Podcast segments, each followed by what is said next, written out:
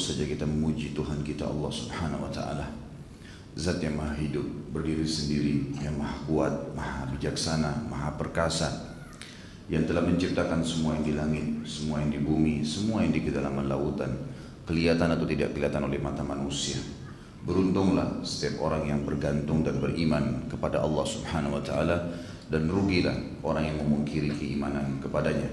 Karena semua yang beriman akan tahu mana panduan hidupnya, mana yang boleh dan mana yang tidak boleh, yang halal dan haram.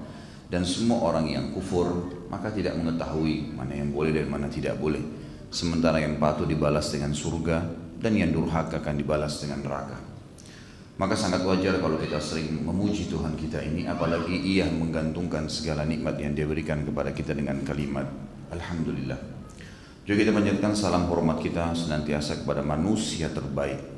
Pilihan Nabi, pilihan Allah Subhanahu wa taala, nabi penutup dan pemimpin para nabi dan rasul, Nabi Muhammad sallallahu alaihi wasallam. Beruntunglah kita menjadi umatnya karena beliau sendiri bersabda, tidak ada satupun dari umat sebelum kalian kecuali berharap menjadi kalian karena kita dipimpin oleh Nabi yang terbaik, Nabi yang diutus oleh Allah Subhanahu Wa Taala untuk seluruh alam semesta. Sementara nabi-nabi yang lainnya diutus khusus untuk kaumnya saja. Dan beliaulah yang akan jadi pemimpin di dunia ini dan ajarannya akan mulia dan akan memimpin dunia. Juga di akhirat akan menjadi pemimpin para nabi dan rasul dan orang yang paling pertama mengetuk pintu surga dan masuk ke dalamnya. Sebagaimana sabda beliau sallallahu alaihi wasallam, Akulah manusia yang paling pertama masuk atau mengetuk pintu surga dan dibukakan dan aku pertama yang masuk ke sana dan tidak ada kesombongan di situ. Juga beliau mengatakan surga diharamkan untuk nabi-nabi sebelumku dan juga diharamkan untuk umat-umat sebelum umatku. Maka sangat wajar kalau kita bangga dan sering membacakan salawat salam hormat kita kepada Nabi Muhammad SAW. Teman-teman sekalian, saya secara pribadi mengucapkan Selamat datang di kisah serial sahabat Karena kita sedang membahas serial manusia terbaik teman-teman Ada sebuah riwayat Imam Ahmad yang berbunyi kata Nabi SAW Allah melihat hati hamba-hambanya Maka Allah menemukan hati Muhammad lah yang paling bersih Maka diangkatlah Nabi Muhammad SAW Diangkatlah Muhammad kata beliau Menyebut namanya sendiri Sebagai Nabi dan penutup para Nabi dan Rasul Dan ini adalah ya, pemimpinnya mereka, pemimpin para nabi dan rasul. Kemudian Allah melihat hati-hati yang paling bersih dan yang paling layak menemani Muhammad, maka ditemukanlah hati para sahabatnya. Jadi kita sedang membahas generasi terbaik manusia, bukan hanya sekedar generasi terbaik dari umat Islam, tapi generasi terbaik dunia. Teman-teman sekalian, kalau seandainya ada satu kaum sudah biasa itu atau satu peradaban, satu kekuasaan, kerajaan memiliki satu dua orang tokoh, sepuluh orang tokoh, mungkin seratus orang tokoh itu sudah luar biasa. Sampai sekarang kita lihat misalnya negara-negara yang maju, berapa tokoh mereka yang memang mendunia? Kalau sudah sampai nilai seratus itu sangat banyak. Para sahabat Ridwanullah alaihim jumlahnya ribuan. Dan para kata para ahli sejarah ini tidak pernah terjadi dalam sejarah manusia. Tidak pernah terjadi dalam sejarah manusia. Satu generasi mayoritasnya semua menjadi baik. Dan standarnya sama semua. Semuanya dermawan, semuanya baik, semuanya pemberani. Gak ada ciri yang disebutkan dari sahabat Nabi yang benar-benar. Kita tidak bicara orang munafik. Kita bicara sahabat yang benar. Karena ini orang munafik dikatakan munafikin di zaman Nabi SAW. Walaupun mereka hidup bersama Nabi SAW. Tapi yang betul-betul menjadi sahabat Nabi, tidak pernah ditemukan dari antara mereka satu pun yang pelit. Pengecut misalnya. Hindar, lari dari peperangan. Atau misalnya orangnya jahat. Tidak pernah. Satu generasi semuanya baik. Dan sangat wajar karena Nabi SAW sudah mengatakan dalam hadis riwayat Muslim, ter, ya, abad atau generasi terbaik adalah generasiku. Nabi SAW dan para sahabat. Lalu datang generasi setelahnya yang menciplak kehidupan para sahabat. Lalu datang setelahnya generasi yang menciplak kehidupan para tabi'in yang menciplak dari para sahabat ridwanullahi alaihim. Jadi teman-teman kita bukan sedang bicara tokoh Arab atau sebuah dongeng masa lalu. Kita sedang bicara tentang generasi terbaik manusia. Generasi terbaik yang mengikuti manusia atau nabi yang terbaik. Nabi Musa alaihissalam pernah memilih 70 orang sahabatnya khusus untuk mengikuti dan patuh kepada Allah. Dan ini pilihan. Ya. Allah menyebutkan dalam Al-Quran, dalam surah Al-A'raf tentang masalah itu, 70 orang dipilih. Tapi diceritakan juga dalam Al-Quran bagaimana perilaku mereka kepada Musa. Pada saat Musa alaihissalam mengatakan, ayo kita masuk ke Palestina, menyerang di sana. Jawaban mereka, para sahabat Musa alaihissalam yang yang 70 terbaik itu, mereka mengatakan, pergilah kau dengan Tuhan wahai Musa berdua. Kami akan tunggu di sini. Kalau sudah menang, baru kami ikut-ikutan masuk. Kalau enggak, enggak. Sahabat terbaiknya Musa alaihissalam ini. Al-Quran menceritakan masalah itu. Mereka juga yang mengatakan, kami akan memastikan iman kami sempurna hai Musa, kalau engkau memperlihatkan kepada kami Allah. Seperti itu. Tapi para sahabat Ridwanullahi alaihim berbeda sekali. Sahabat Nabi SAW berbeda. Sampai waktu Nabi SAW akan berperang Badr, maka beliau mengatakan, saya keluar tadinya memang untuk menghadang kafilah Quraisy dan tidak ada kebohongan di situ. Emang sudah begitu. Hanya saja dengan hikmah Allah terjadilah pertemuan antara pasukan ini ya, yang akan menghadang kafilah dengan pasukan Quraisy 314 melawan 1000. Bagaimana pendapat kalian? Nabi SAW melempar pendapatnya kepada 313 orang sahabat dengan beliau 314 alaihi salatu wassalam. Maka semua sahabat pada saat itu mengatakan, ya, ya Rasulullah, ke mana pun anda mengajak kami, apa pun instruksi anda, kami akan lakukan. Dan satu orang ansar yang mulia mengatakan radhiyallahu anhum ajma'in mengatakan ya Rasulullah kami tidak akan pernah mengatakan seperti sahabat-sahabat Musa yang berkata kepada Musa pergilah kamu berdua dengan Tuhanmu dan perangilah kami akan tunggu di sini tapi kami akan berkata pergilah kalian berdua dan kami akan bersama kalian demi Allah wahai Rasulullah kalau seandainya anda masuk ke lautan kami akan masuk bersama anda Urwa bin Mas'ud radhiyallahu anhu nanti jadi sahabat tentunya. Waktu sebelum jadi sahabat dia duta. Dutanya orang-orang Quraisy. Dia kalau kalau disuruh kalau Quraisy punya kebutuhan kepada Kisra raja Persia atau kepada Kaisar raja Romawi atau ke Najasyi raja Afrika yang pada saat itu memimpin dunia terkenal. Negara-negara adidaya yang sangat besar pasukannya, peradabannya sudah terbentuk, arsitekturnya sudah maju, ekonominya sudah maju dia selalu datang dan dia mengatakan pada saat dia mendatangi Madinah yang waktu itu masih sangat sederhana. Dia mengatakan waktu pulang ke Quraisy, wahai Quraisy, demi Allah, saya sudah mendatangi Kisra dan kalian tahu, saya duduk di sisinya dan dihormatin. Saya datangi Kaisar, saya juga duduk di sisinya dan saya dihormatin. Saya datang ke Najasyi juga sama. Tapi tidak pernah saya lihat ada sahabat-sahabat ya para raja-raja ini yang seperti sahabatnya Muhammad setiap kali Muhammad jalan, mereka menaungi dengan pelapa kurma. Setiap kali Muhammad mengeluarkan ya, sesuatu dari tubuhnya, bahkan Nabi SAW kadang-kadang kalau mengeluarkan riaknya berludah, mereka tidak membiarkan ludah tersebut tergeletak di tanah, tapi di telapak tangan mereka. Dan tidak pernah Muhammad selesai berwudu kecuali mereka memperebutkan airnya. Tentu sebelum saya jauh menjelaskan teman-teman, ini khusus untuk Nabi SAW. Bukan seorang muslim kepada kiainya, kepada ustadznya, bukan itu. Tapi di sini kedudukan Nabi Muhammad SAW dan bagaimana para sahabat memahami tentang kondisi itu. Begitu luar biasanya gitu. Ya. Sampai Urwa mengatakan belum pernah saya temukan ada orang-orang seperti ini. Salah seorang sahabat nanti akan kita bahas hidupnya insya Allah. Khubayb radhiyallahu anhu. Beliau ditangkap oleh orang-orang Quraisy, bukan ditangkap, dibeli oleh orang-orang Quraisy dari suku-suku Arab yang berkhianat dan akan dibunuh. Waktu dia lagi diikat di tiangnya teman-teman, di tiang akan disiksa, gitu kan? Maka yang terjadi, ya, setiap orang Quraisy datang mengirisnya dengan pisau, menusuknya, dia sabar, dia nggak ngomong apa-apa. Sampai ada satu orang Quraisy yang mengatakan, wahai Khubaib, apa kau mau Muhammad menggantikan posisimu? Tiba-tiba Khubaib membelalakkan matanya, menggoyangkan tubuhnya sampai tiang salib yang mereka buat hampir rubuh, mengamuk. Sambil mengatakan demi Allah jangan pernah sebutkan nama Muhammad SAW apalagi mau menggantikan saya.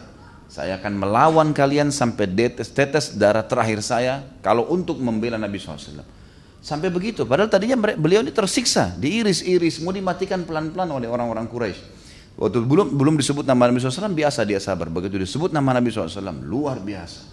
Bagaimana mereka membela itu. Abu Talha radhiyallahu anhu sahabat Nabi yang mulia di Madinah. Nabi SAW melihat ada satu orang muhajir dari Mekah, kondisinya susah sekali. Tidak punya kecuali baju di badan dan cuma bawa segelas air. Kata Nabi SAW kepada para sahabat yang ada di situ dari Ansar, siapa yang mau menghormati tamu ini? Siapa yang mau jadikan orang ini sebagai tamunya? Abu Talha waktu itu teman-teman sekalian disebutkan dalam riwayat tidak punya makanan, tidak punya minuman di rumahnya kecuali makanan anaknya saja. Dia mengatakan saya ya Rasulullah. Selama Rasulullah yang menawarkan saya ya Rasul. Mereka berebut untuk mengatakan saya tapi Abu Talha lebih dulu. Saya ya Rasulullah. Kata Nabi SAW bawalah ke rumahmu. Dibawa ke rumahnya. Begitu masuk ke rumahnya teman-teman sekalian dia bilang sama istrinya. Rasulullah SAW meminta ya agar ya, kita mendapatkan kemuliaan yang luar biasa dia bilang sama istrinya. Karena Rasulullah SAW meminta agar kami menghormati tamu ini dan akulah yang berhasil ditunjuk. Apa kau siap untuk menerima tamu ini? Kata istrinya tentu saja. Baik, apa yang kau miliki? Kata istrinya, tidak ada lagi kecuali makanan anak kita saja untuk malam ini. Itu pun, itu pun kalau ada sisa dari makanan anak-anak kita ini kita untuk kita berdua nggak ada makanan. Kata Abu Talha, kita harus menghormati tamu Nabi Shallallahu Alaihi Wasallam padamkan lampu agar anak-anak tidur dan mereka melupakan makanannya. Terangkan lampu di ruang tamu agar tamu tahu kita siap untuk menjamunya dan hidangkan makanan anak-anak untuk dia untuk tamu ini.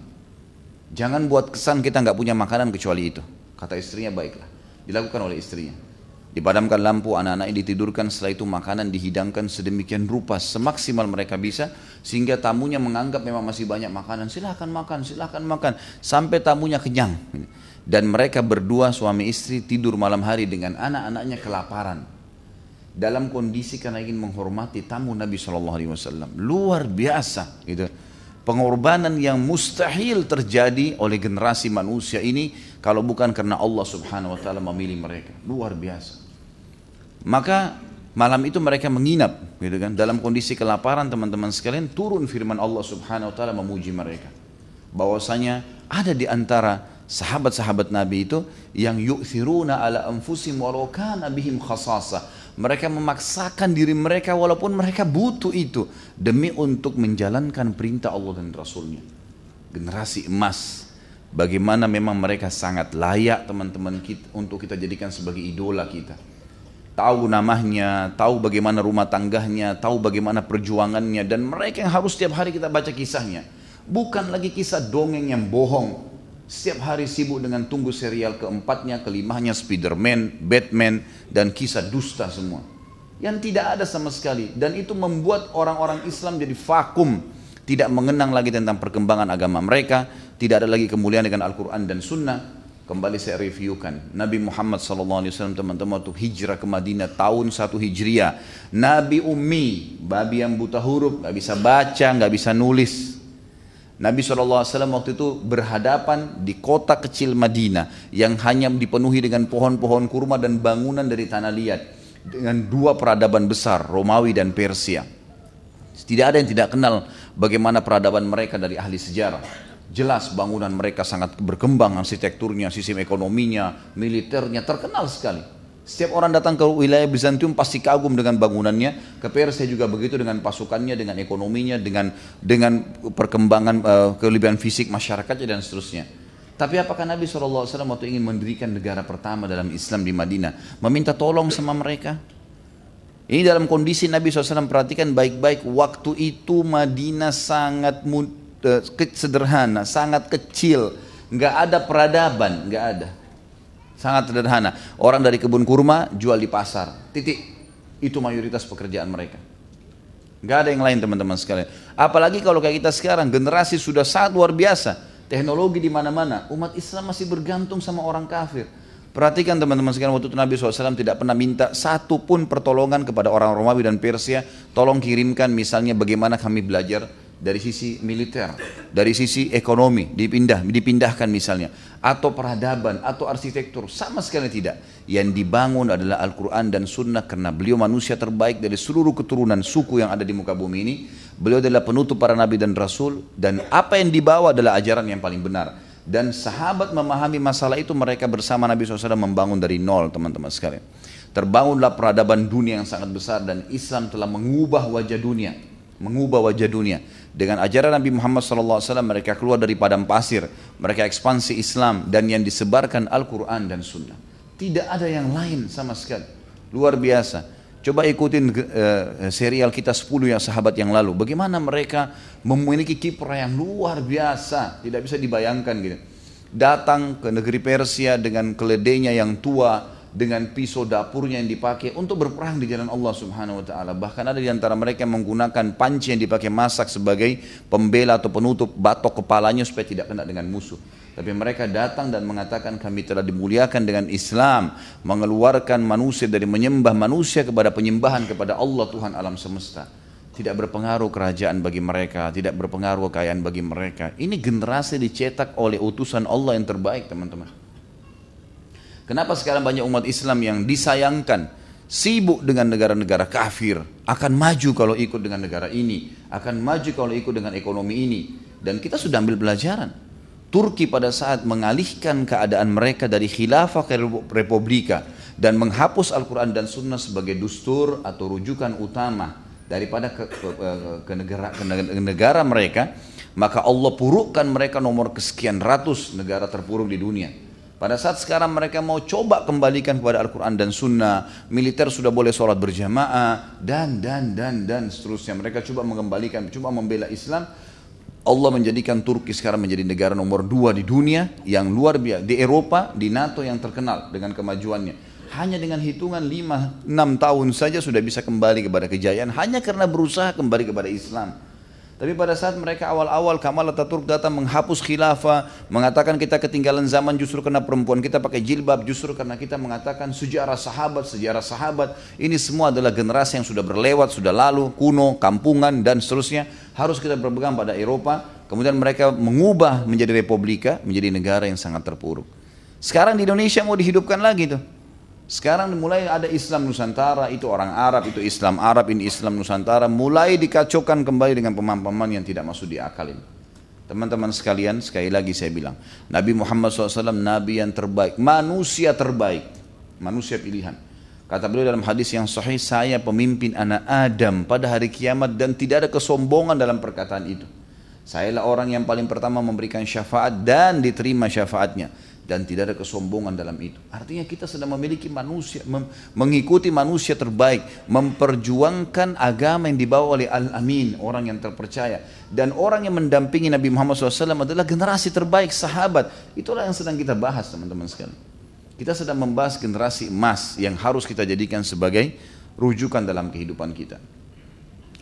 Pada pagi ini semoga Allah berkait teman-teman kita akan masuk ke serial sahabat yang ke-11 sahabat yang jarang didengar diketahui tentang siapa beliau Suhaib Ar-Rumi radhiyallahu anhu.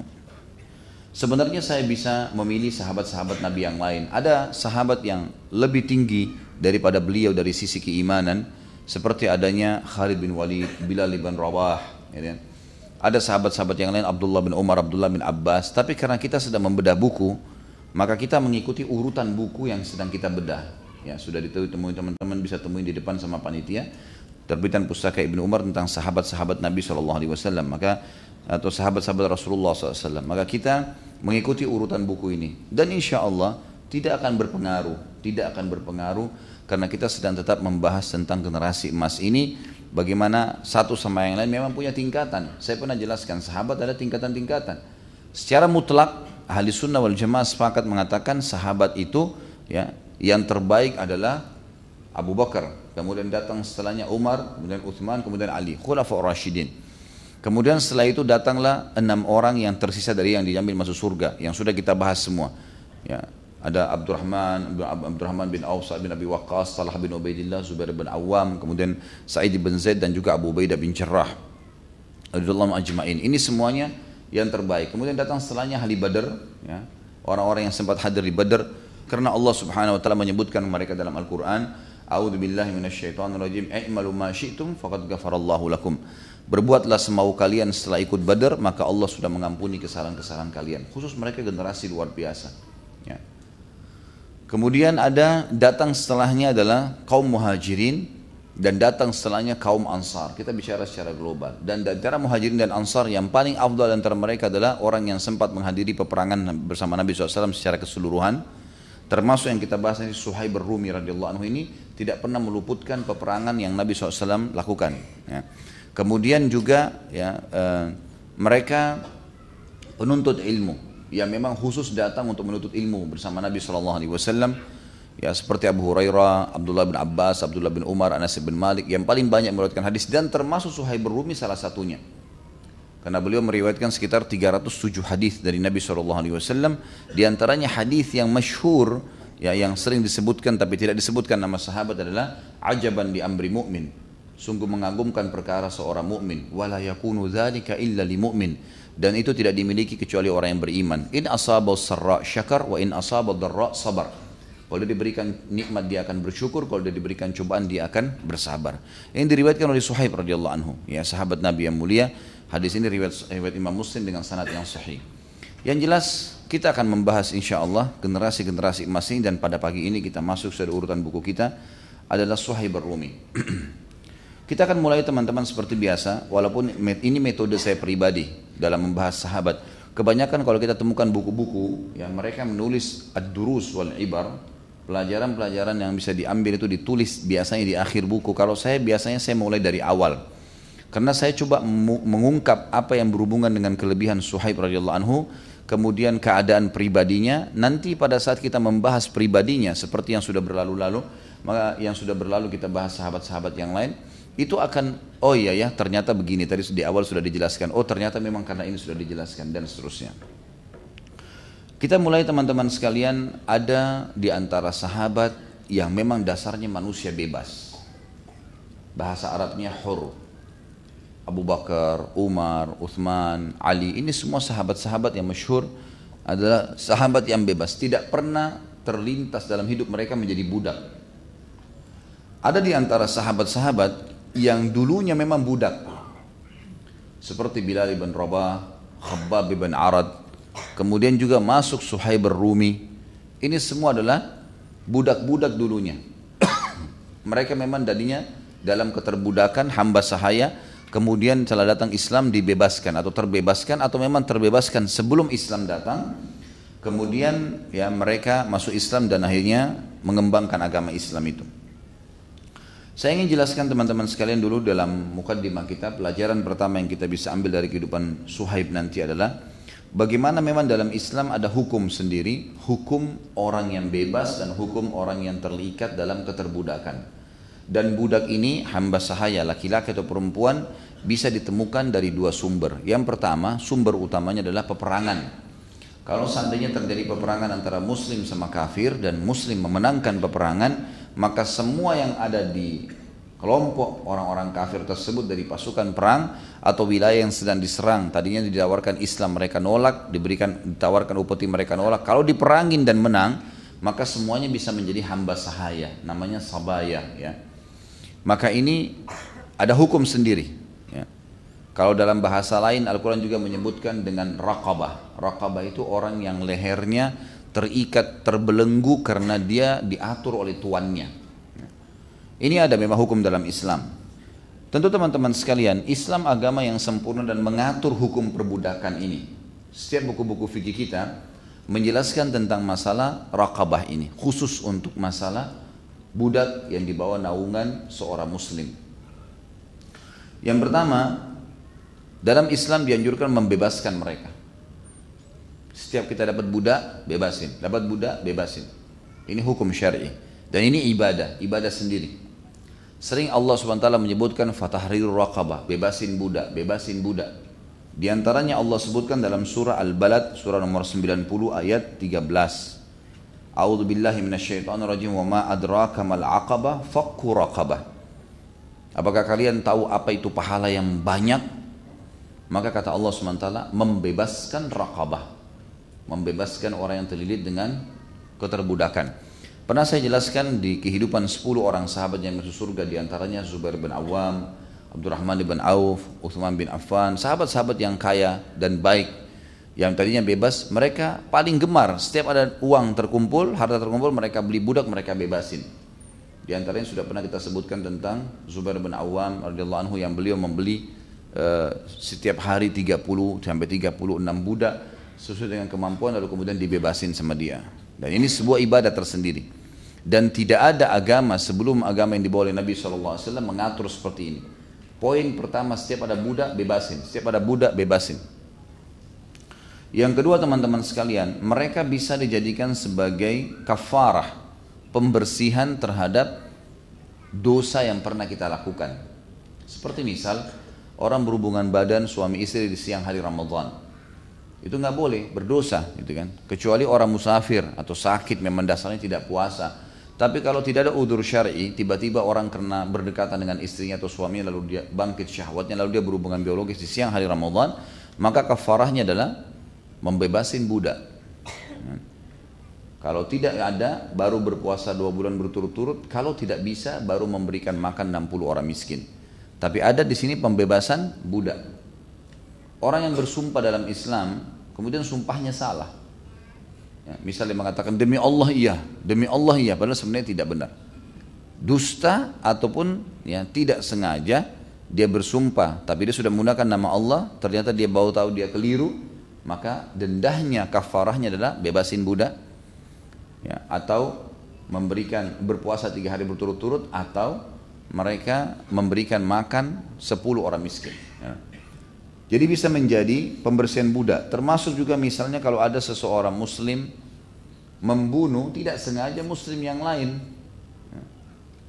Misal di kancah peperangan, seseorang melepaskan anak panahnya, dia targetnya ke orang kafir, jatuhnya ke orang muslim, terbunuh saudaranya muslim atau dia menembak seseorang kafir, dia pikir itu adalah nasra muslim eh, nas, musuh misalnya. Ternyata setelah mati itu orang muslim, terbunuh secara tidak sengaja. Ini termasuk ya Allah Subhanahu wa taala menyuruh untuk memberikan pembebasan budak untuk membersihkan kesalahan tadi. Dan Allah sebutkan ini dalam surah An-Nisa surah nomor 4 ayat 92. A'udzu billahi minasyaitonir rajim wa man qatala mu'minan khata'an fatahriru raqabatin mu'minah. Barang siapa yang membunuh seorang mukmin tanpa sengaja maka dia sebaiknya membebaskan budak mukminah ya. Budak yang sudah masuk Islam dibebasin. Jadi kita lihat di sini disuruh bebasin, disuruh bebasin ya. Sama juga dengan tadi masalah sumpah itu disebutkan dalam surah Al-Maidah surah nomor 5 ayat 89 A'udzubillahi minasyaitonir rajim la yu'akhidukumullahu billagwi fi aymanikum walakin yu'akhidukum bima akadtumul aiman fakaffaratuhu it'amu asharati masakin min awsati ma tut'imuna ahlikum aw kiswatum aw tahriru aw kis eh, ma tut'im ahlikum aw kiswatum aw tahriru raqabah. Al ayah Allah tidak akan menghukum kalian kalau kalian ya dalam sumpah yang kalian sebutkan dengan tidak bermaksud ya. Beda kalau maksud tapi kemudian ketahuan salah. Tapi orang tidak bermaksud tidak sengaja seperti orang Arab sudah terbiasa mengatakan wallahi wallahi tiba-tiba sudah jadi bahasa mereka. Lalu tiba-tiba wallahi saya akan begini misalnya. Dia tidak bermaksud dalam hatinya tapi ternyata sudah diucapkan. Allah tidak hitung itu. Tetapi yang dimaksud adalah yang kalian tekankan dalam hati kalian. Memang sudah tahu ya, atau yakin tapi ternyata salah atau yakin tapi ternyata dusta. Nah ini lain. Maka kalian harus memberikan kafara, memberikan makan 10 orang miskin dari tengah-tengah yang kalian berikan makan keluarga kalian atau memberikan pakaian mereka atau membebaskan budak. Nah, jadi kita lihat di sini ada hukum-hukum syar'i berhubungan dengan pembersihan dosa kita dengan kafa dengan e, membebaskan budak ini. Kemudian juga dianjurkan ya hukum yang ketiga. Jadi selain membebaskan mereka adalah ibadah, juga mereka bisa menjadi kafarah. Yang ketiga dianjurkan atau diwajibkan setiap pemilik si tuan berbuat baik dengan budaknya. Kata Nabi SAW, termasuk dalam keimanan adalah seseorang berbuat baik kepada para hamba sahaya. Ya, memberikan makan apa yang kalian makan dan juga memberikan minum apa yang kalian minum serta memberikan pakaian yang layak buat mereka. Jadi subhanallah tidak ada dalam ajaran agama lain. Agama lain kalau budak itu ditindas, diperlakukan semaunya, ini tidak ada dalam Islam. Bahkan kata Nabi SAW dalam hadis riwayat Imam Muslim, siapa yang menuduh budaknya berzina, Gitu kan? Karena dalam Islam kalau si tuan yang tuduh, gitu kan, si tuan yang tuduh, maka didirikan had. Misal tuannya mengatakan ini budak saya berzina nih, gitu kan. Ternyata tidak ada saksi, tapi karena tuannya, gitu, maka dihadirikan had, dicambuklah si budak tadi misalnya 100 kali atau dirajam. maka pada hari kiamat kalau si tuan ini bohong, dia akan dihukum kisos oleh Allah Subhanahu wa taala. Allah akan balas dia dengan hukuman tersebut. Jadi sampai pada budak pun tidak boleh ditipu, gitu kan. Dalam Islam semuanya luar biasa, sempurna, nggak boleh sama sekali. Jadi harus kita tahu hukum mereka ada sendiri. Berbuat baik, memberikan makan dan ada juga hukum masuk dalam berbuat baik adalah hukum al-mukatib. Al-mukatib ini adalah teman-teman sekalian budak yang mau membebaskan diri dia datang pada tuannya dia mengatakan, "Tuan, saya mau bebas." Bagaimana caranya? Kata tuannya, "Kau bayar kepada saya 10 juta misalnya." Kata budaknya, "Baik, bisa nggak saya cicil sejuta sejuta jadi akhirnya 10 bulan saya bebas." Maka kalau ini terjadi, si tuan tidak boleh nolak. Hukum mukatib hukumnya wajib memberikan kebebasan kepada budak yang mau menebus. Maka dia wajib menerima, lalu kemudian dibayarlah sejuta, sejuta, sejuta sampai 10 bulan dia bebas. Ini masuk dalam hadis Nabi SAW. Tiga golongan yang pasti Allah kasih rezeki. Pasti. Yang pertama adalah mukatib. Tadi, budak yang mau bebasin dirinya. Yang kedua mujahid. Walaupun dia pergi dengan baju di badan. Mungkin cuma dengan sebotol air. Tetap Allah akan penuhi semua rezekinya. Dan yang ketiga orang yang menikah karena takut berbuat zina. Atau berbuat yang haram. Pasti Allah SWT akan bukakan pintu rezeki. Jadi ada hukum mukatib di sini ada hukum mukatib. Dan di sini Allah Subhanahu wa taala juga menyebutkan itu dalam ayat Quran tentang masalah ini. Kemudian juga perlu diketahui bahwasanya khusus bagi budak ini hukum mereka berbeda sedikit dengan hukum yang bebas. Seperti misalnya tidak ada kewajiban Jumat bagi laki-laki di antara mereka. Jadi Jumat menjadi sunnah kalau budak. Sebagaimana sabda Nabi SAW dalam riwayat Imam Ahmad, Jumat itu wajib kecuali bagi empat orang. Yang pertama adalah hamba sahaya, wanita, anak yang belum balik dan juga musafir. Dan juga musafir. Ini tidak ada kewajiban. Masuk dalamnya adalah abd, seorang hamba sahaya laki-laki gugur baginya hukum wajib wajib Jumat. Jadi kalau tuannya suruh jaga sebuah tempat, dia harus jaga. Dia sholat duhur misalnya, seperti itulah. Hukumnya tersendiri. Dan kalau mereka berbuat perbuatan yang melanggar hukum agama yang mendatangkan had, seperti misalnya zina harus dicambuk misalnya 100 kali kalau dia belum menikah maka bagi budak ini mereka mendapatkan setengah dari siksaan itu. Mereka tidak mendapatkan semuanya. Ini hukum-hukum syari yang berhubungan dengan masalah uh, keterbudakan. Ya kan? Tentu dalam Islam bukan aib kalau orang dulu bekas budak kemudian dibebasin. Perlu juga antum tahu satu hal, kalau seandainya kita membebaskan budak kita, mengatakan saya bebasin kamu karena Allah. Maka di sini ada hukum sendiri namanya hukum maula. Jadi kalau antum baca hadis, antum temukan misal uh, Sauban. Sauban ini salah satu budak radhiyallahu anhu yang dibebaskan oleh Nabi Shallallahu alaihi wasallam. Selalu kita temukan namanya Sauban. Kalau buku hadis itu lengkap ditulis Maula Rasulullah sallallahu alaihi wasallam. Artinya dia orang yang pernah menjadi budak Nabi dibebasin, gitu kan? Seperti Nafi' yang terkenal, perawi hadis yang masyhur. Nafi' Maula Ibnu Umar. Ibnu Umar radhiyallahu anhu Abdullah bin Umar pernah membelinya radhiyallahu anhum ajma'in kemudian membebaskannya. Maka ada hukum maula. Apa fungsinya maula ini? Orang tahu kalau orang ini membebasin dia ya, sehingga ternisbatkan kepada namanya dia selamanya, gitu kan? Untuk di, nama itu tersebut dan kalau si budak setelah dibebasin menjadi orang kaya, dan si budak meninggal, tuannya membebaskan dia masuk dalam hal satu ahli waris. Masuk salah satu orang yang akan menerima warisan dari si budak tadi. Karena dia sudah bebasin dibalas dengan hukum itu.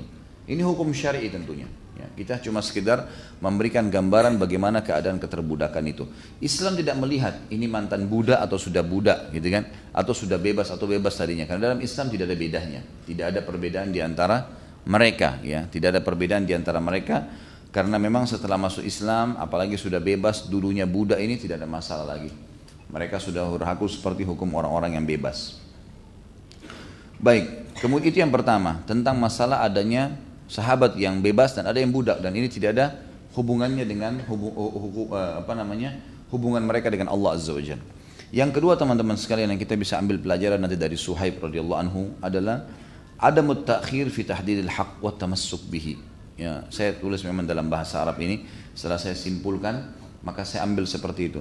Jadi tidak pernah terlambat dalam mengambil keputusan dalam kebenaran gitu kan? Dan selalu berpegang teguh setelah itu komitmen sampai mati Ini cirinya sahabat semua ini, Ridwanullah alaihim. Tapi nanti dalam kehidupan Suhaib ini ada ciri khas memang di situ. Ya, terkenal juga dengan poin itu. Sebagaimana sabda Nabi Shallallahu Alaihi Wasallam, as-sibaku arba'ah, as-sibaku arba'ah. Orang yang telah menang, yang berhasil, sibak itu digunakan untuk orang yang bertanding kuda, kemudian berhasil menang. Orang yang menang, berhasil, sukses adalah empat ya, untuk seluruh dunia ini kata beliau. Ana sabikul Arab. Saya orang yang menjadi pemenangnya orang-orang Arab. Karena saya yang jadi nabi yang mengajak mereka maka seluruh orang Arab hanya bisa ikut setelah itu. Lalu kata Nabi SAW, wa suhaib sabikur rum. Dan suhaib yang sedang kita bahas ini adalah pemenangnya dan pendahulunya Rum, orang-orang Romawi. Karena diberikan julukan Suhaib Ar-Rumi, gitu kan. Dan kata, lalu kata Nabi SAW, wa Bilal sabikul Habasyah. Dan Bilal adalah pemenangnya orang-orang Habasyah, Ethiopia, Afrika. Artinya orang masuk Islam pun setelahnya ini ini orang pertamanya nih. Ya, dia pemenangnya. Wa Salman sabikul Furs. Dan Salman adalah pemenangnya ya Persia. Dan subhanallah Sabda Nabi SAW ini seperti sudah memetakan seluruh dunia karena Persia berada di timur Jazirah Arab, gitu kan? Irak, Iran, Afghanistan, Rusia, India dulu sebagian besar itu ini semua masuk dalam Persia lah, gitu kan? Kemudian ini sudah dikatakan tadi Salman dari situ. Sementara Suhaib dari Rum, Rum itu semua wilayah utaranya Jazirah Arab, semuanya, gitu kan? Misal uh, Palestina, Syria, Lebanon, uh, Yordania, kemudian Turki, masuk ke seluruh Eropa. Ini dulu dikenal dengan wilayah Bizantium, wilayah Rum. Dan di situ kata Nabi SAW, Suhaib adalah pemenangnya. Kemudian wilayah baratnya Afrika, dulu di zaman Nabi SAW itu yang paling terkenal adalah Najasyi, kerajaan Ethiopia, menguasai seluruh Afrika. Maka Nabi SAW memberikan gambaran barat Jazirah Arab, Bilal lah pemenangnya. Gitu kan. Sementara di kantong pusat keislaman Arab sendiri Nabi Muhammad SAW. Tapi kita ambil pelajaran teman-teman sekalian bagaimana Nabi SAW memposisikan tiga orang sahabat ini sejajar dengan beliau alaihissalatu wassalam dalam masalah ini. Karena beliau mengatakan yang menang adalah empat golongan tadi. Kita akan jelaskan nanti insya Allah bagaimana bagaimana sampai bisa ada gambaran Suhaib itu adalah orang yang mendahului orang-orang Romawi. Nanti akan kita jelaskan bagaimana masuk Islamnya beliau radhiyallahu anhu dan bagaimana hijrahnya ke Madinah. Tapi saya akan pindah dulu ke poin yang ketiga teman-teman sekalian tentang masalah pelajaran yang bisa kita ambil dan ini sengaja supaya nanti ke depannya kita sudah bisa faham apa yang akan saya jelaskan. Yang masuk adalah ahamiyatul hijrah, pentingnya hijrah dalam fil Islam, pentingnya hijrah dalam Islam teman-teman sekalian dan perlu diketahui annal Islam muqaddamun min kulli syai. Islam itu didahulukan dari segala sesuatunya.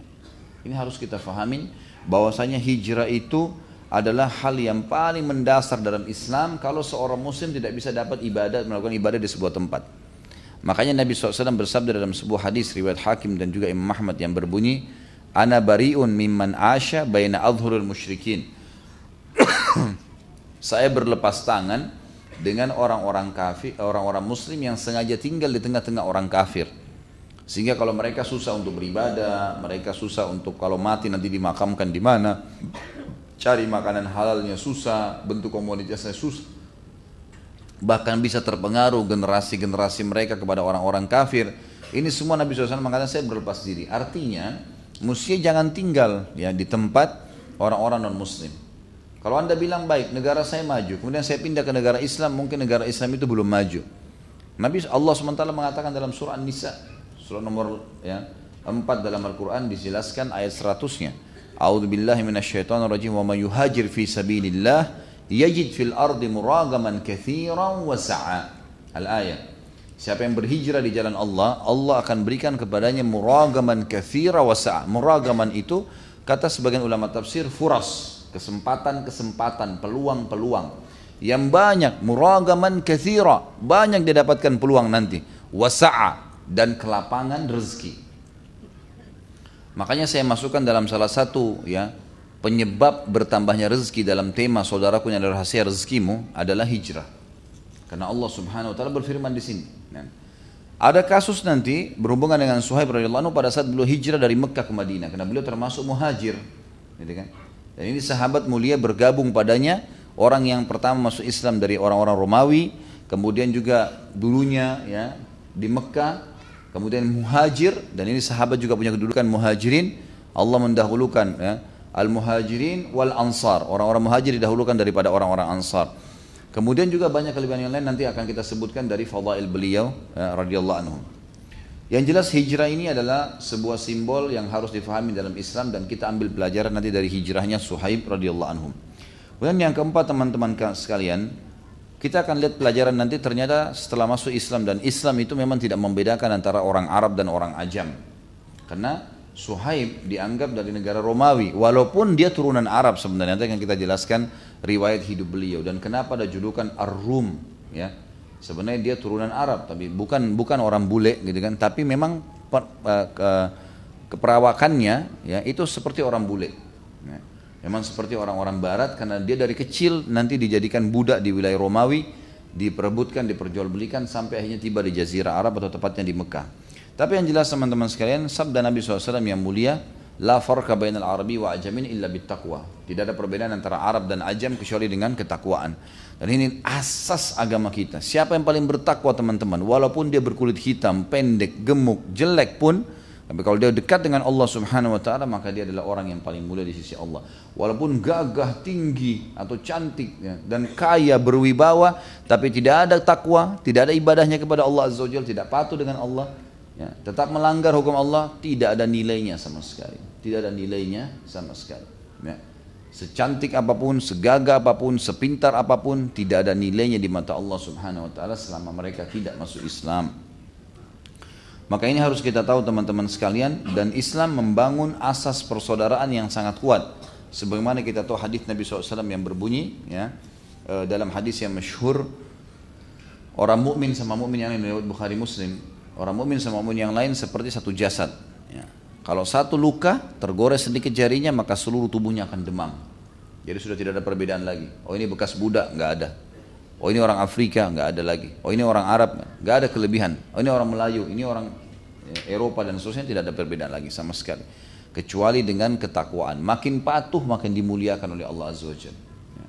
Dan ini bisa kita lihat dalam realita kehidupan kita. Subhanallah banyak sekali kehidupan orang-orang yang saleh, keadaan fisiknya mungkin biasa tapi dengan ketakwaannya kepada Allah, maka Allah muliakan dia.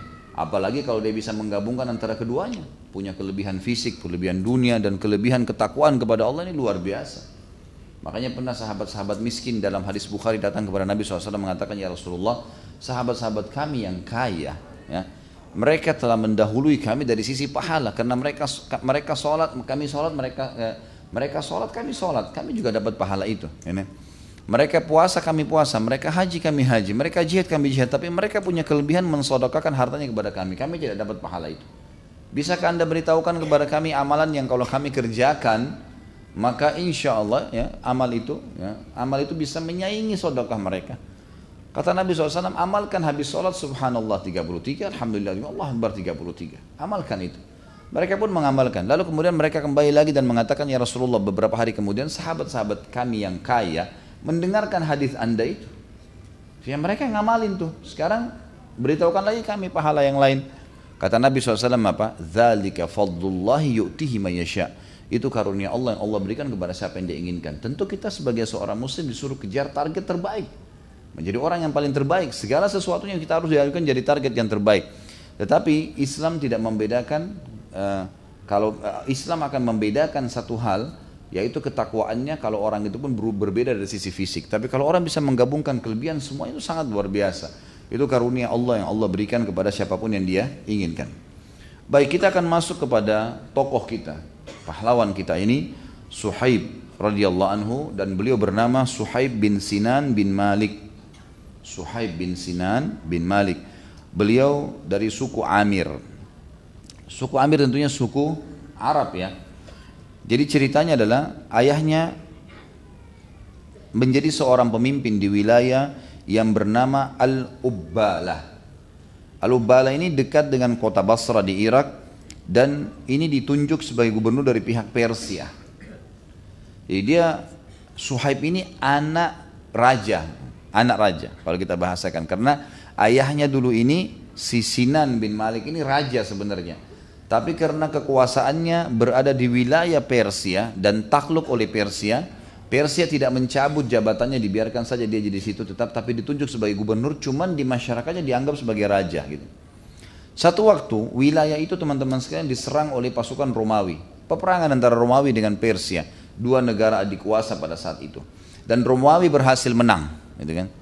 Maka yang terjadi adalah direbutlah, ya, dibunuh semua pengawal-pengawal Suhaib ya termasuk pada saat itu ibunya kalau tidak salah terbunuh kemudian Suhaib pun ditawan oleh orang Romawi lalu dibawa ke wilayah Romawi lalu kemudian tumbuh besarlah menjadi seorang budak hamba sahaya yang diperjualbelikan dari pasar ke pasar. Seperti itulah keadaannya. Tentu uh, dia berasal dari suku Tamim ya suku Arab yang ada tinggal di wilayah Irak pada saat itu. Hanya saja karena sudah lama tinggal di sana di Romawi dari kecil sampai dia berumur belasan tahun, puluhan tahun, di atas 20 tahun dia tinggal di sana akhirnya lidahnya pun sudah mengikuti kalau kita sekarang seperti orang-orang barat. Kemudian e, pada saat dia berbahasa Arab terkenal bahasanya pun tidak bisa maksimal fasih karena ada kebiasaan hidup di Rum. Dan karena dia ke e, keperawakannya pun wajahnya rambutnya itu memiliki mendekati orang-orang barat maka dikatakan Suhaib Ar-Rumi. Padahal sebenarnya dia bukan orang Romawi. Dia hanya di sana diperebutkan sebagaimana saya sebutkan kisahnya tadi kalau dari sisi fisik sendiri beliau berpostur tubuh yang sedang sebenarnya dan kulitnya kemerah-merahan berambut lebat dan uh, diberikan julukan Ar-Rum tadi saya bilang karena dia tinggal ramah di Romawi dan subhanallah ada sebagian orang begini. Kalau dia hidup di satu tempat dan dia terbiasa makan dengan makanan tempat itu maka bisa dia menyerupai ya memirip-mirip dengan orang-orang setempat itu ini sudah menjadi uh, umum di tengah-tengah masyarakat atau di kehidupan manusia tapi tidak semua. Ada orang yang seperti ini. Mungkin karena faktor makanan mungkin karena faktor cuaca. Ada orang tiba-tiba seperti itu bisa beradaptasi bahkan bukan cuma sekedar perilaku juga dari sisi fisiknya juga dari sisi fisiknya. Termasuk Suhaib radhiyallahu anhu. Beliau sangat terkenal orangnya baik dermawan dan sangat humoris. Teman-teman eh, sahabat-sahabat suka berteman dengannya karena dia suka uh, membuat mereka tertawa dan tertawa ini hal-hal yang halal bukan hal-hal yang buruk gitu. Di antaranya kisah yang masyhur pada saat Suhaib pernah kena sakit mata, kemudian Nabi SAW jadi matanya bengkak kelihatan dua, uh, apa bengkak yang satu bengkak sekali sebelah kanan yang sebelah kiri agak terbuka tapi juga bengkak sakit mata.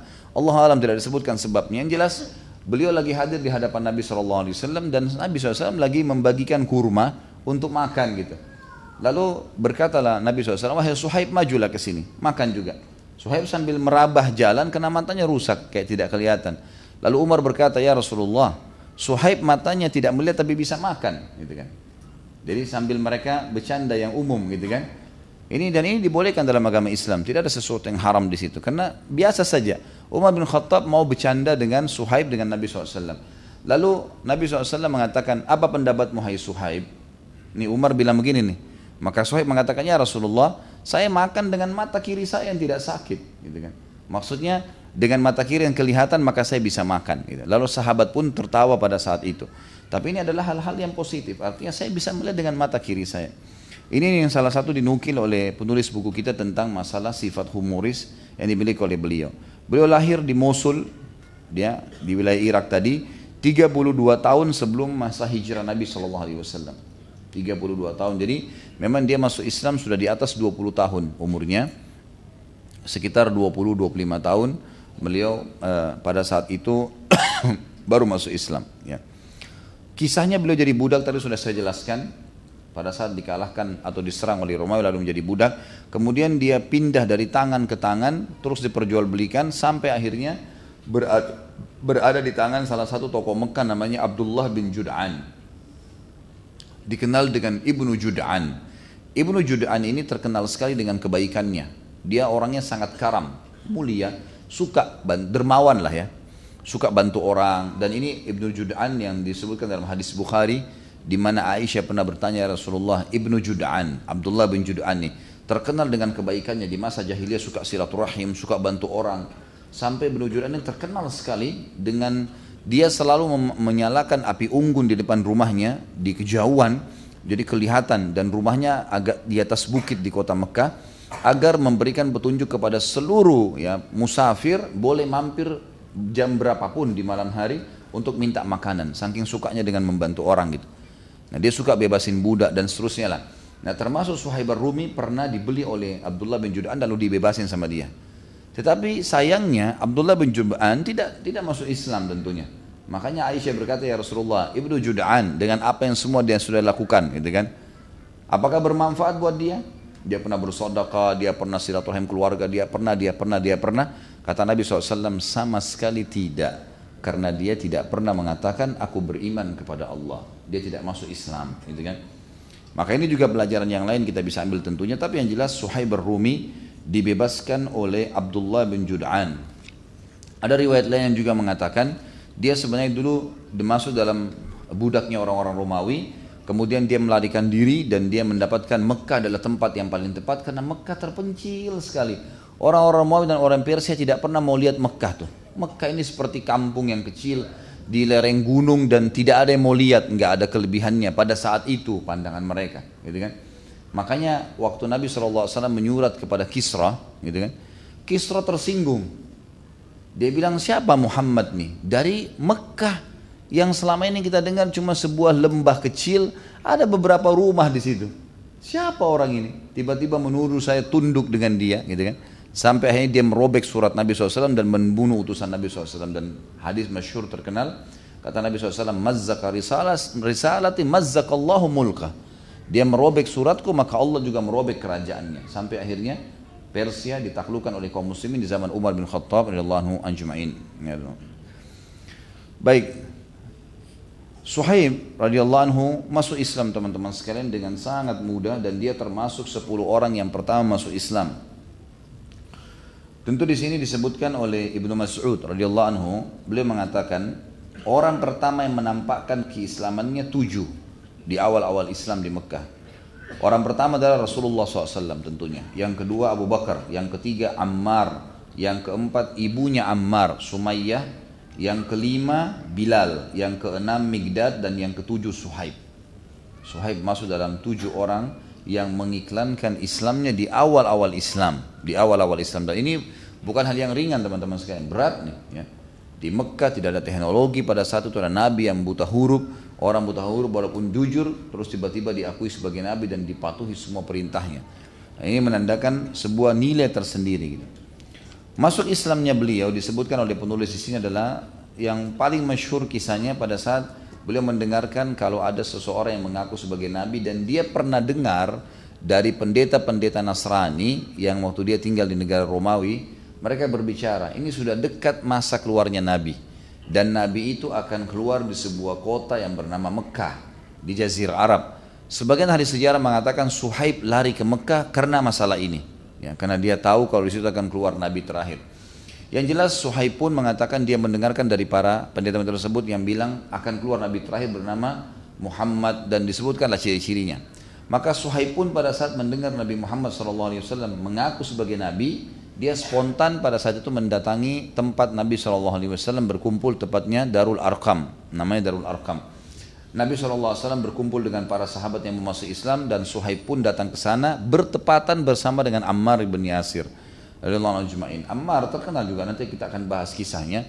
Dia dengan ayahnya Yasir dan juga ibunya Sumayyah. Dan Sumayyah adalah orang yang mati syahid wanita pertama yang mati syahid dalam Islam.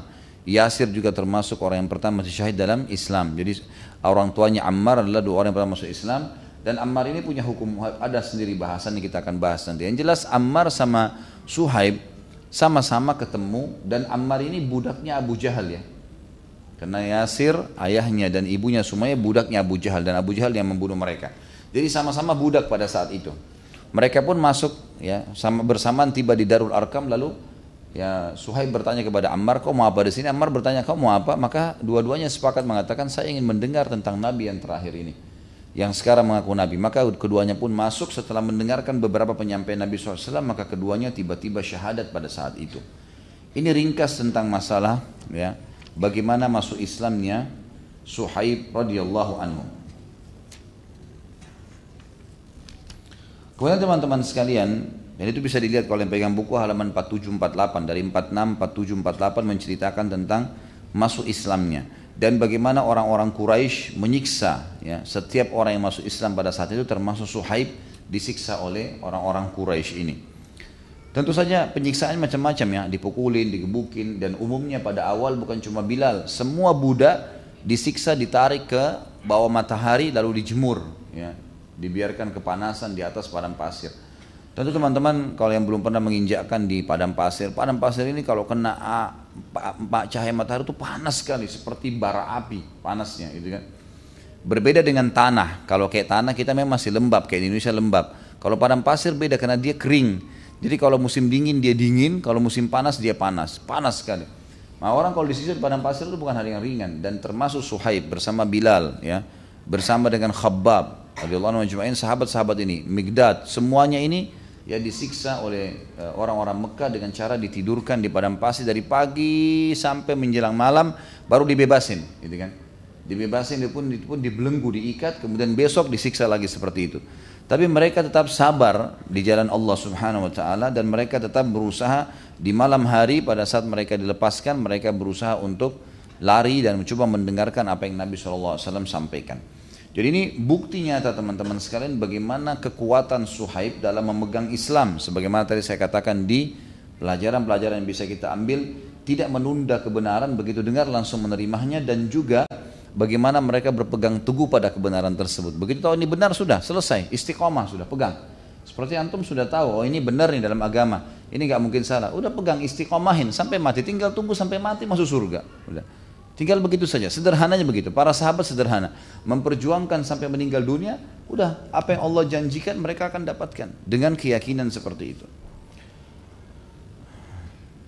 Kemudian kita masuk ke hijrahnya Suhaib. Tentu dibekal dengan siksaan dan segala akhirnya datanglah waktu hijrah ke Madinah. Maka yang paling berpengaruh sekali, sebagaimana waktu teman-teman panitia menanyakan saya Ustadz kira-kira judulnya apa nih yang bagus? Saya bilang Suhaib Rumi pemilik surah Al-Baqarah 207 gitu kan.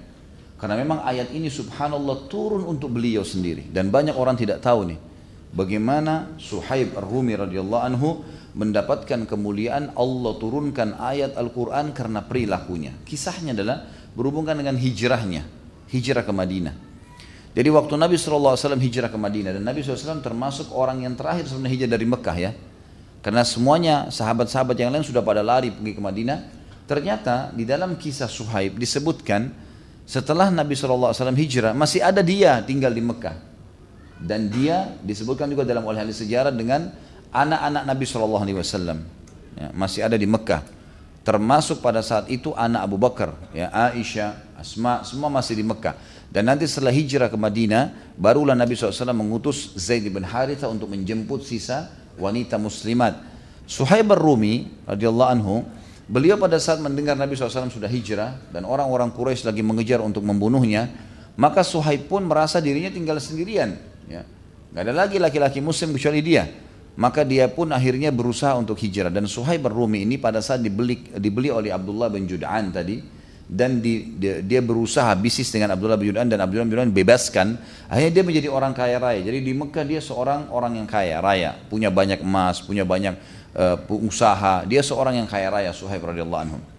Pada saat akan hijrah ke Madinah dia berusaha lari dan dia mengambil anak-anak panahnya semua yang dia punya. Kemudian hartanya yang dia bawa cuma sebagian kecil.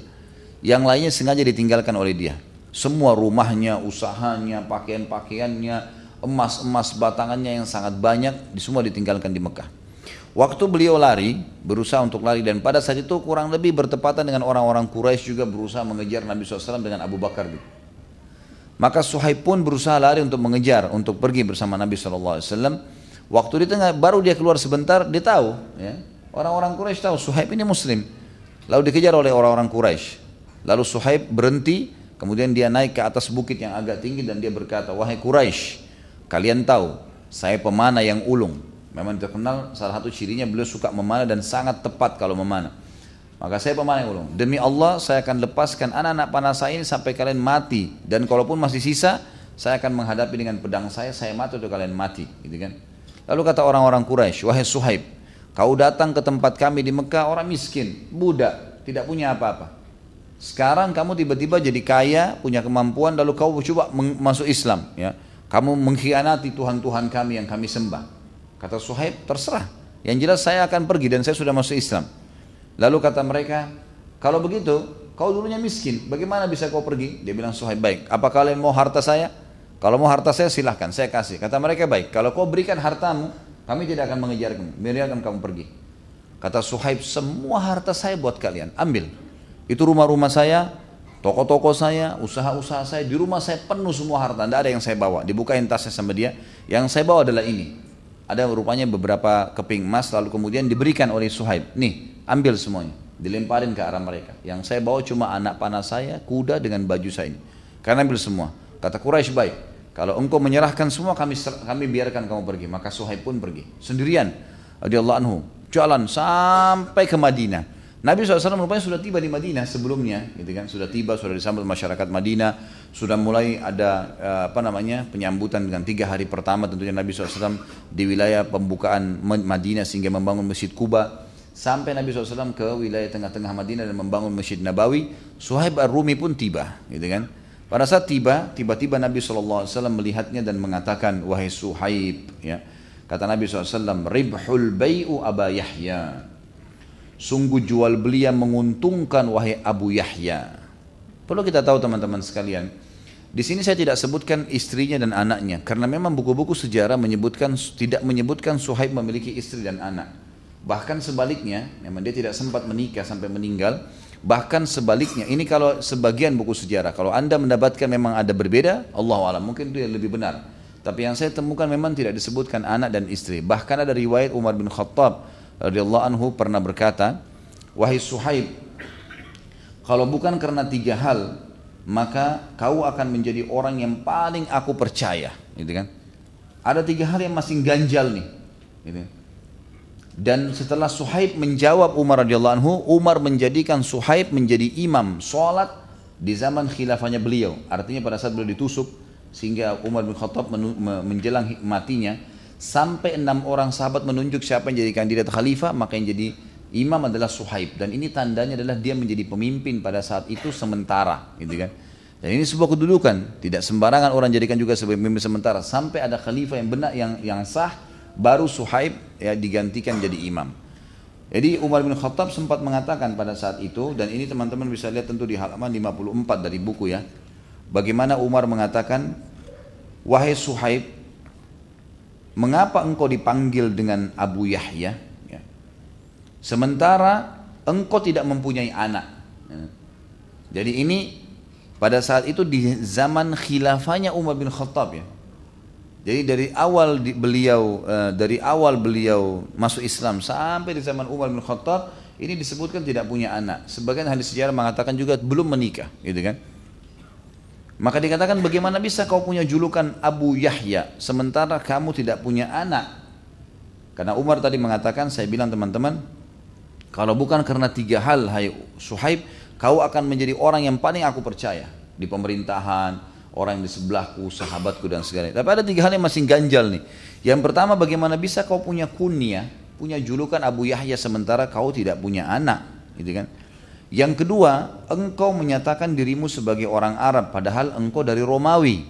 Dan yang ketiga, engkau pernah memberi makan dengan jumlah yang besar dan hal itu merupakan pemborosan. Jadi Suhaib pernah mendapatkan uang yang sangat besar, kemudian beliau radhiyallahu anhu menghabiskan uang itu hanya untuk memberikan makan pada saat itu kepada seluruh sahabat yang ada di Madinah, gitu kan. Maka kata Umar, itu sebuah pemborosan yang kalau kau lakukan pada saat itu sebenarnya kau bisa berikan bagikan kepada orang lain bisa kamu berikan kepada keluargamu dan seterusnya. Seperti itulah. Ya. maka Suhaib menjawab Rasulullah SAW kalau kenapa aku memiliki kunyah Abu Yahya? Karena Rasulullah SAW yang memberikan itu walaupun aku belum punya anak. Karena pada saat aku tiba di Madinah Rasulullah SAW mengatakan ya pada saat tadi sabda yang saya sebutkan itu ya ribhul bai'u Abu Yahya sungguh transaksi yang sangat menguntungkan wahai Abu Yahya. Karena tadi waktu dia bayar dengan seluruh hartanya sampai dia bisa hijrah, Nabi SAW menyambut sambil mengatakan, sungguh transaksi yang sangat menguntungkan wahai Abu Yahya. Sementara itu bukan nama saya, tapi Nabi SAW sebutkan itu, memberikan julukan itu. Kemudian yang kedua, kalau masalah aku mengatakan nasabku dari turunan Arab dan kelainku, maka perlu anda tahu, aku adalah laki-laki dari suku An-Namir bin Qasid, dari Al-Musil, dari Irak. Dan ayahku dulu adalah seorang gubernur, raja di sana. Hanya saja aku ditawan, maka orang-orang Romawi menawanku saat aku masih kanak-kanak. Setelah itu aku tidak mengenal sebenarnya keluargaku dan keturunanku, bahkan aku melupakan jalur keturunanku. Setelah aku dewasa baru aku tahu ternyata aku dari suku tersebut. Maka aku dikenal dengan Ar-Rumi karena berasal dari wilayah Romawi yang lari dari mereka menuju ke Mekah. Sementara aku asalnya dari suku Namr tadi, dari orang Arab. Jadi aku bukan dusta. Dan yang ketiga, mengenai ucapan anda tentang makanan dan bahwasanya ia merupakan pemborosan, maka aku telah mendengarkan sabda Nabi Shallallahu Alaihi Wasallam, Inna khiyarakum man at'amat ta'ama wa salam. Sesungguhnya orang terbaik dari kalian adalah orang yang memberi makan dan menjawab salam. Hadis inilah yang membuatku memberi makan pada saat itu tanpa ada pertimbangan. Gitu ya. Maka dari perbuatan ini Umar bin Khattab akhirnya menjadikan Suhaib sebagai penasehat pertamanya, utamanya. Itu kan pada saat itu ada Uthman, ada Ali, ada sahabat-sahabat Nabi, tapi Suhaib menjadi penasehat utamanya Umar bin Khattab dalam kerajaan. Dan kita tahu bagaimana kesuksesan Umar bin Khattab dalam menjalankan kerajaannya. Dan juga pada saat Umar bin Khattab tertusuk, maka dia membiarkan Suhaib yang menjadi imam sampai ahli syura ya berhasil menunjuk salah satu dari orang-orang mereka menjadi pemimpin. Dan ini bisa dilihat di halaman 54 tentunya dari buku kita. Ya. Kemudian juga disebutkan di sini oleh penulis sebuah kesaksian besar juga dari Al Faruq Umar bin Khattab tentang Suhaib sampai dikatakan Umar mensolatkan Abu Bakar ketika Abu Bakar wafat dan ketika Umar wafat yang mensolatkannya adalah Suhaib. Padahal sebenarnya yang menjadi yang mensolatnya mestinya khalifah. Jadi waktu Abu Bakar mati, Umar ditunjuk jadi khalifah, Umar mensolati jenazahnya, gitu kan? Karena pada saat itu juga. Tapi waktu Umar meninggal, Uthman bin Affan sudah terpilih. Tapi tetap seluruh sahabat menunjuk Suhaib menjadi imam pada saat itu karena Suhaib radhiyallahu anhu memiliki bacaan yang bagus dan karena Umar bin Khattab menunjuk dia jadi imam pada saat ahli syura sedang menunjuk salah satu dari kandidat khalifah itu tentunya. Juga Suhaib lah disebutkan oleh penulis di sini buku turun ke kubur Umar bersama Uthman, Sa'id bin Zaid dan juga Abdullah bin Umar. Ya, Abdullah ibn Umar. Jadi memang di sini terkenal sekali dan beliau hidup sampai zaman masanya Uthman bin Affan. Ini salah satu ya fadilah yang beliau miliki adalah 10 orang yang masuk dalam uh, Islam itu fadilah itu keutamaan yang pertama, mangkib atau manakib yang pertama. Yang kedua beliau adalah pemilik ya surah nomor Al-Baqarah 207 gitu. Jadi tadi waktu Nabi SAW ini masih kita bahas poin ini ya. Jadi waktu Nabi SAW melihat dia hijrah dan memberikan seluruh hartanya, maka kata Nabi SAW, Ribhul bayi Aba Yahya, sungguh transaksi yang sangat menguntungkan Lalu kemudian ya pada saat itu teman-teman sekalian Allah Azza wa mengutus Jibril alaihissalam khusus untuk Suhaib menurunkan Al-Baqarah 207 yang bunyinya A'udzu billahi minasyaitonir rajim wa minan nasi may yashri nafsahu ibtigha' mardatillah. Dan ada di antara orang-orang saya bukakan dulu kembali kita lihat Al-Baqarah 207 biar lihat ayat lengkapnya.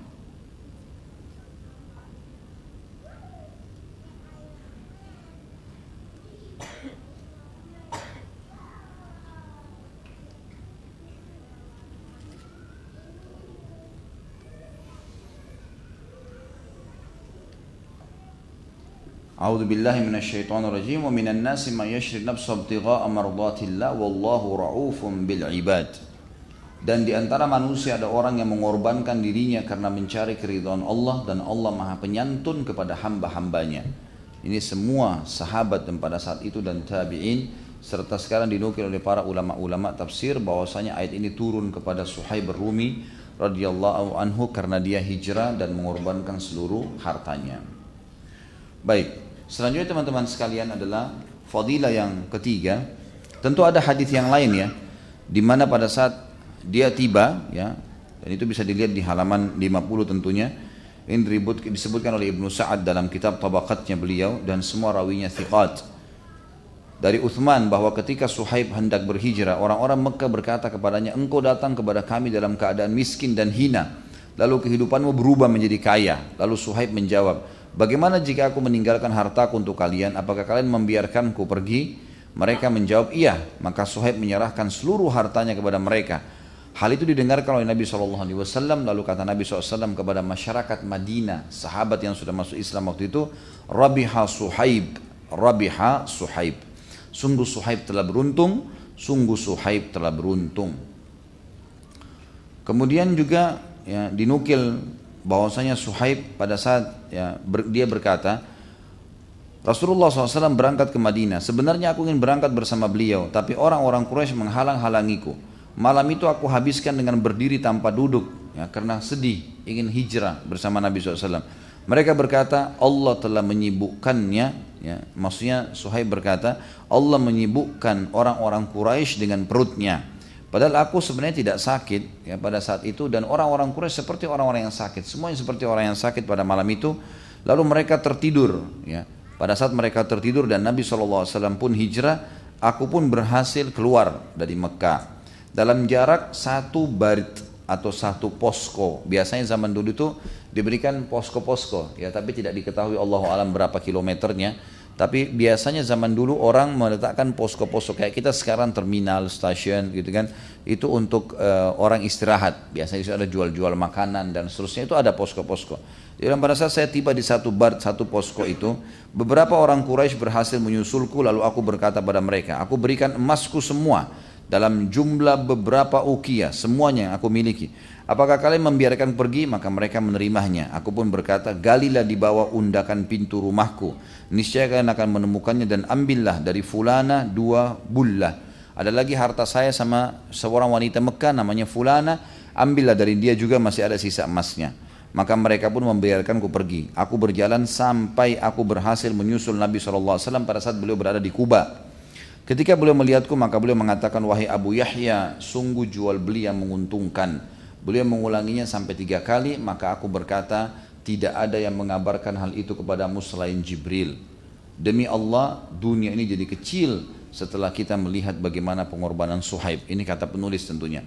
Jadi kita bisa lihat di sini bagaimana ya salah satu manakib atau kelebihan beliau selain 10 orang yang pertama masuk, masuk Islam dan yang kedua adalah memiliki atau pemilik surah Al-Baqarah yang Allah puji secara khusus dari langit karena perilakunya tadi. Kemudian selanjutnya teman-teman sekalian adalah yang ketiga menghadiri semua peperangan Nabi Muhammad SAW. Tidak tertinggal satupun peperangan Nabi kecuali beliau ikut dan ini sebuah fadilah tersendiri. Ini kalau yang pegang buku bisa dilihat di halaman 52. Suhaib termasuk sahabat besar yang hadir dalam perang Badar dan orang perang Badar punya fadilah, ya, punya fadilah sendiri. Yang hadir Badar berarti dia sudah apa pun yang dikerjakan setelah itu dimaafkan oleh Allah. Sebagaimana ayat tadi saya sudah bacakan. Suhaib berkata tentang dirinya, tidaklah Rasulullah SAW terjun ke dalam sebuah peperangan pun kecuali aku ikut bersama beliau. Tidaklah ada berita peristiwa bayat pun kecuali aku hadir. Tidaklah ada sebuah pasukan pun yang dikirim oleh Rasulullah SAW kecuali aku ikut bersamanya. Tidaklah ada satu peperangan pun yang diikuti oleh Rasulullah SAW di awal dan di akhir di akhir masa kecuali aku ada di sana di kanan atau di kiri beliau mereka musuh ya tidak takut di depan kecuali eh, di depan mereka kecuali aku di depan mereka dan mereka tidak takut di belakang kecuali mereka aku ada di belakang mereka. Aku tidak pernah menjadikan Rasulullah SAW ada di antara aku dengan musuh sampai beliau wafat. Dan ini dinukil dalam uh, Sifatus Safwa dalam sebuah buku yang masyhur tentang para sahabat. Jadi maksudnya kalau misalnya peperangan Nabi SAW suruh peperangan apa pun itu pasti saya yang selalu hadir di situ bersama beliau ataupun pasukan yang diutus dan beliau tidak sempat hadir. Tetap saya selalu ada dan tidak ada tempat di mana musuh khawatir diserang dari belakang kecuali saya sudah ada di belakang mereka. Tidak ada musuh yang khawatir diserang dari depan kecuali aku ada di depannya. Jadi selalu beliau menceritakan bahwasanya saya tidak pernah luput, tidak ada sifat pengecut dalam peperangan-peperangan. Makanya kelebihan yang disebutkan oleh para ulama di antaranya untuk Suhaib adalah orang yang menghadiri semua peperangan Nabi SAW. Yang keempat, Beliau mulia di mata Allah Subhanahu wa taala dan Rasulnya Muhammad sallallahu alaihi wasallam dan ini ada kisah sendiri tentunya disebutkan juga sama di halaman 52 dan 53. Saya akan bacakan kedudukan Suhaib radhiyallahu anhu di sisi Rasulullah SAW semakin meningkat. Dia selalu berada di sisi Rasulullah SAW, tidak tertinggal dari beliau sama sekali. Setiap hari Nabi jalan ke mana pasti Suhaib ada. Keluar ke mana pasti Suhaib ada. Bahkan Suhaib kalau mau menggambarkan kepada kita tentang warna baju Nabi, cara jalannya, cara ngomongnya atau apa yang, siapa yang dia temuin maka dia bisa menceritakan semuanya. Dia sangat bersungguh-sungguh untuk mendapatkan ridho Nabi Muhammad SAW. Dan Suhaib termasuk orang-orang yang masuk Islam angkatan pertama. Ya. Ada sebuah kisah di sini yang unik ya. Kisahnya dinukil di dalam riwayat Imam Muslim nomor 2504 dan juga Nasai dalam nomor 172. Kisah tentang seorang figur nomor satu sahabat Abu Bakar radhiyallahu anhu. Abu Bakar ini pernah melewati beberapa orang sahabat dan sahabat-sahabat ini adalah di antaranya Suhaib, Salman, Bilal, gitu kan. Tiga orang sahabat ini lagi duduk, kemudian mereka berbicara satu sama yang lain tentang Abu Sofyan. Ini Abu Sofyan nih, kalau mati, kalau nanti ketemu di kancah peperangan, ya, kita akan bunuh dia nih. Salah satunya dari tiga sahabat ini Suhaib, Bilal dan juga ya Salman bersepakat kalau kita temui Abu Sufyan karena dia menjadi motor ya kan peperangan. Termasuk perang Badar dia mengirim surat ke Mekah sampai keluarlah seribu orang pasukan ya orang-orang Quraisy dari Mekah. Kemudian di perang Uhud dia juga menjadi motornya ya pendamping Abu Jahal dan Umayyah bin Khalaf. Setelah Umayyah bin Khalaf dan Abu Jahal meninggal dunia, maka Abu Sufyan yang menggantikan posisi di Mekah. Kemudian Abu Sufyan lah menjadi motor juga dan pemimpin perang Ahzab, gitu kan, yang akan menyerang Madinah. Maka tiga orang sahabat ini sepakat. Tentu Abu Sufyan nanti radhiyallahu anhu masuk Islam setelah masuk kota Mekah, tapi ini di masa belum sebelum masuk Islamnya. Setelah perang Ahzab, Abu Sufyan berhasil memimpin 10 ribu pasukan kuda menuju ke Madinah dan pasukan kuda ini teman-teman seperti tank kalau kita sekarang jadi dari kepala prajurit yang ada di atasnya sampai ke kaki kudanya semuanya besi. Dan kalau dia menyerang, kudanya bisa menyerang, dia bisa menyerang, dan kalau dipukul pun dengan pedang, kadang-kadang mental karena baju besinya ada, gitu kan. Jadi kuat sekali kalau pasukan. Dan ini 10 ribu pasukan kuda. Makanya waktu itu Nabi SAW buat parit. Karena kalau menghadapinya, pasukan Islam waktu itu yang siap 200 pasukan kuda saja. Dan ditambah dengan 700 personil yang lainnya yang siap dengan dengan dengan jalan kaki. Jadi seribu melawan sepuluh ribu. Dan ini semua pasukan kuda. Maka muncullah ide untuk membuat parit. Siapa yang lolos maka bertempur dengan kaum muslimin. Yang tidak tidak gitu. Ya, strategi perang. Tapi di sini kita lihat luar biasa. Maka tiga orang sahabat ini sepakat mengatakan ini setelah ini sudah bubar nih pasukan Abu Sofyan gitu kan. Sudah hancurkan semua pasukan oleh Allah SWT dengan angin yang sangat besar badai. Hancurlah pasukan uh, Quraisy ini dan pasukan Ahzab namanya, jamak daripada Hizib. Surah Ahzab nomor 33 menceritakan masalah itu. Maka tiga orang sahabat ini, sekali lagi Salman, Bilal, dan Suhaib sepakat, nanti setelah ini kalau ada pertemuan dengan Abu Sufyan kita bunuh nih. Gitu kan? Abu Sufyan ini pimpinan Quraisy tapi jahat, gitu kan? Kata mereka. Abu Bakar lewat, Abu Bakar sempat mengatakan, apakah kalian berkata kata-kata itu kepada pemimpin Quraisy? Maksudnya kenapa harus katakan Abu Sufyan begini dan begitu? Abu Bakar sempat kesannya kayak membela Abu Sufyan gitu. Padahal Abu Sufyan dalam kondisi kafir pada saat itu ya. Artinya Abu Bakar maunya kalau nanti ketemu ketemulah gitu ya berperang. Tapi sekarang kalian mau caci maki orang walaupun dalam keadaan kafir tidak layak lah gitu. Maka ketiganya pun diam waktu Abu Bakar mengatakan begitu. Lalu Nabi Abu Bakar menuju ke Nabi Shallallahu Alaihi Wasallam. Nabi SAW dapat wahyu. Lalu kata Nabi SAW, wahai Abu Bakar, apa yang kau ucapkan kepada mereka bertiga tuh? Tadi Salman, Bilal, dan juga Suhaib. Apa yang kau ucapkan pada mereka bertiga? Sampai turun wahyu menegur nih. Apa yang kau ucapkan? Ya Rasulullah, saya hanya menegur mereka uh, karena mereka membicarakan Abu Sufyan. Kata Nabi SAW, kembalilah. Karena kalau kau telah membuat ketiganya murka, Allah murka padamu. Ini luar biasa. Abu Bakar dikatakan begitu. Kalau kau telah membuat mereka bertiga murka, Allah murka padamu. Kembali minta maaf ke sana. Lalu Abu Bakar pun kembali kepada Salman, Bilal dan Suhaib salah satunya radhiyallahu anhu. Wahai teman-temanku, apakah kalian marah gara-gara saya tadi sebutin kalimat itu? Maka kata mereka tidak, kami ridho kepadamu.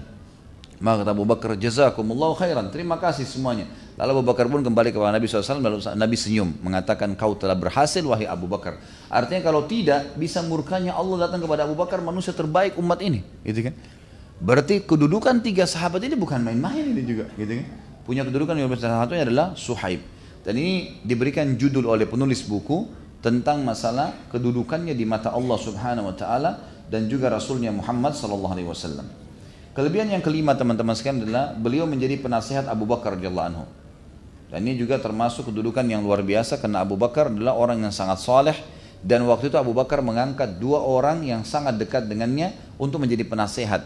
Ya. Penasehat artinya apa? Setiap kalau mau mengerjakan satu perbuatan pasti diminta sarannya. Atau kadang-kadang sarannya dijalankan oleh pemimpin. Suhaib penasehat Abu Bakar. Dan keputusan Abu Bakar berarti berhubungan sekali dengan keputusan Suhaib. Makanya sebuah kedudukan dan Abu Bakar menjadikan dari Allah anhu Umar dan Suhaib dua-duanya sebagai penasehat yang selalu diminta pendapatnya dalam setiap kasus. Artinya setiap kegiatan Abu Bakar Suhaib mendapatkan pahalanya karena dia jadi penasehat. Ini juga sebuah fadilah tersendiri. Kemudian yang keenam adalah beliau juga menjadi penasihat Umar bin Khattab dan sempat ditunjuk menjadi imam sholat sampai enam orang sahabat ahli syura memutuskan siapa khalifah. Suhaib juga mensolati jenazah Umar sebagaimana sudah kita jelaskan tadi. Kemudian yang ketujuh teman-teman, Suhaib hidup di zaman fitnah. Jadi sampai di zaman Uthman bin Affan dan terjadinya fitnah terbunuhnya Uthman sampai di zaman Ali ya terjadinya fitnah perang dengan Aisyah radhiallahu perang Jamal dengan Muawiyah dengan perang Siffin Suhaib masih ada. Tetapi ada beberapa sahabat itu yang yang mengikuti sunnah Nabi SAW kata Nabi SAW dalam hadis Bukhari Muslim akan terjadi fitnah. Kalau itu terjadi di tengah-tengah kalian maka patahkanlah pedang-pedang kalian gitu kan? Dan duduklah di rumah-rumah kalian. Jangan ikut-ikutan. Dan Suhaib disebutkan oleh para ulama termasuk salah satu sahabat yang berlepas diri dari semua fitnah itu. Beliau tidak mengikut-ikutan dan ini dimasukkan dalam manakibnya. Kelebihan beliau radhiyallahu anhu di mana beliau sama sekali tidak ikut-ikutan dalam masalah fitnah yang sedang terjadi. Kemudian juga dimasukkan yang kedelapan adalah kelebihan beliau radhiyallahu anhu, beliau fakih dan sangat jujur ya. Sebagaimana Umar radhiyallahu anhu bertanya sambil berkata kepadanya, kalau bukan karena tiga hal aku akan menjadikanmu sebagai orang terpercaya tadi, maka dia menjawab dengan fikih. Jadi dia menjawab dengan ilmu, bukan menjawab asal kosong. Kenapa kamu memberikan menggunakan julukan kunyah Abu Yahya sementara kau belum punya anak? Jadi sudah jelas dia jawab. Karena Rasulullah SAW memberikan kepada saya. Hukumnya berbeda. Jadi kan ini tidak ada kedustaan. Kenapa kau mengaku orang Arab? Saya dari suku Namir. Nah, Namir ini adalah suku dari Arab ibunya ayahnya dari Namir, eh, ayahnya dari Namir dan suku Namr dan juga ibunya dari Bani Tamim. Maka saya tidak dusta. Dan masalah pemborosan saya sudah katakan tadi hadisnya.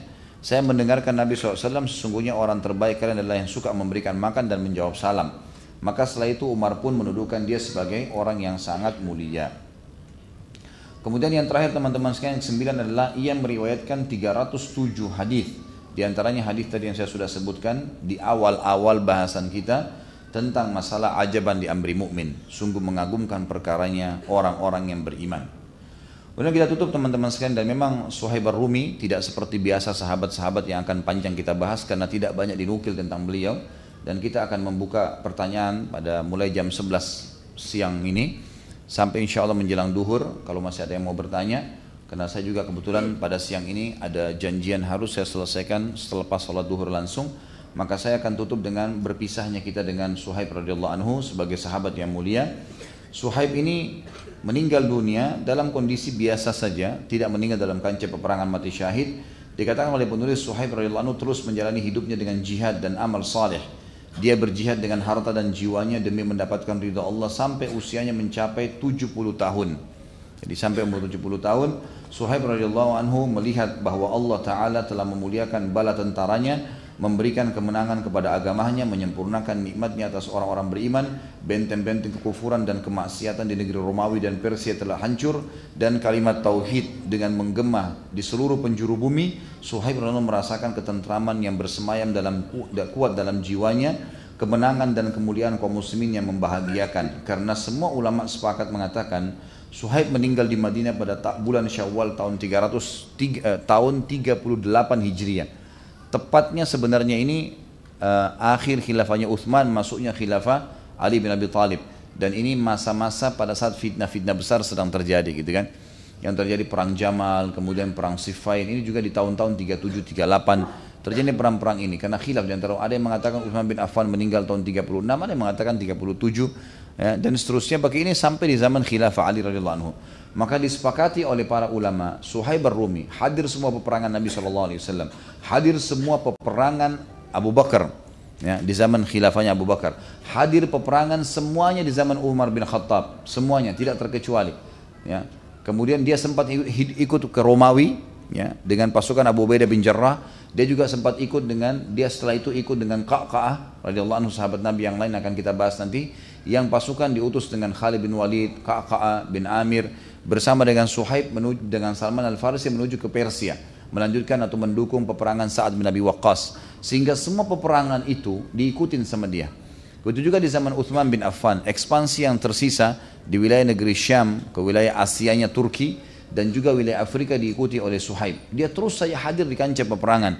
Makanya penulis bilang dia menghadiri melihat bagaimana Islam itu awalnya nol kemudian mulai merangkak berkembang dan sampai kepada perkembangan kejayaannya di zaman Khulafaur Rashidin dan beliau meninggal di Madinah pada saat balik dari peperangan dalam kondisi umur sudah 70 tahun dan beliau meninggal normal seperti biasanya orang Allahu alam dengan kematian yang biasa. Maka kita simpulkan kembali teman-teman sekalian Suhaib Rumi radhiyallahu anhu adalah seorang sahabat Nabi dan tidak semuanya sahabat seperti yang biasa kita bahas akan panjang 5 jam tablik akbar atau yang lainnya. Tapi yang jelas kita ambil pelajaran bagaimana dari uh, manakib tadi yang sudah saya sebutkan kurang lebih ada sembilan kelebihan beliau itu kita sudah cukupkan dengan uh, apa namanya bahasan kita pada hari ini insyaallah.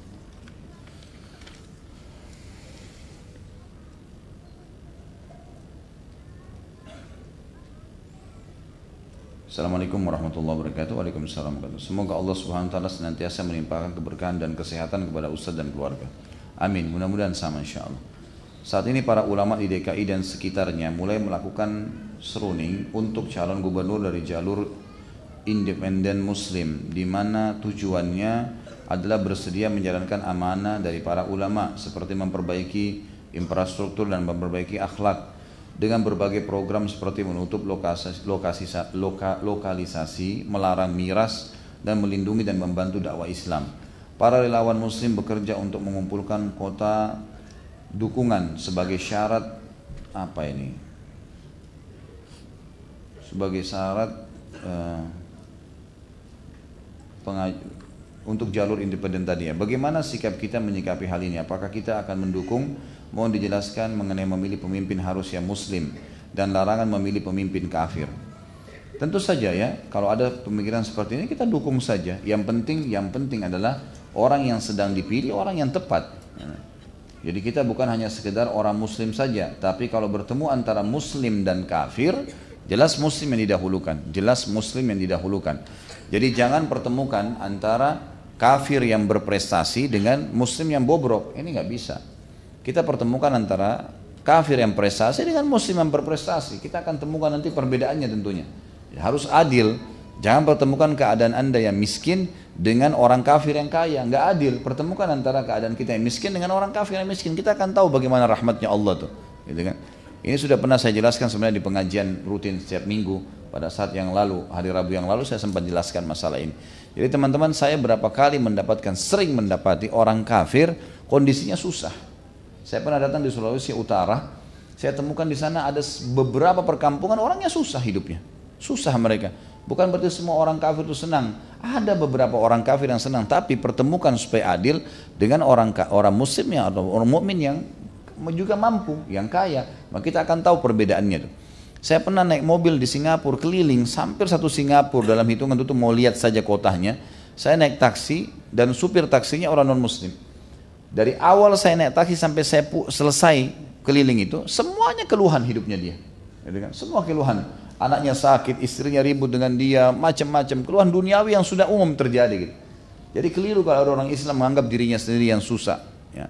Kembali kepada pemimpin tadi, memang wajib kita nggak bisa ini.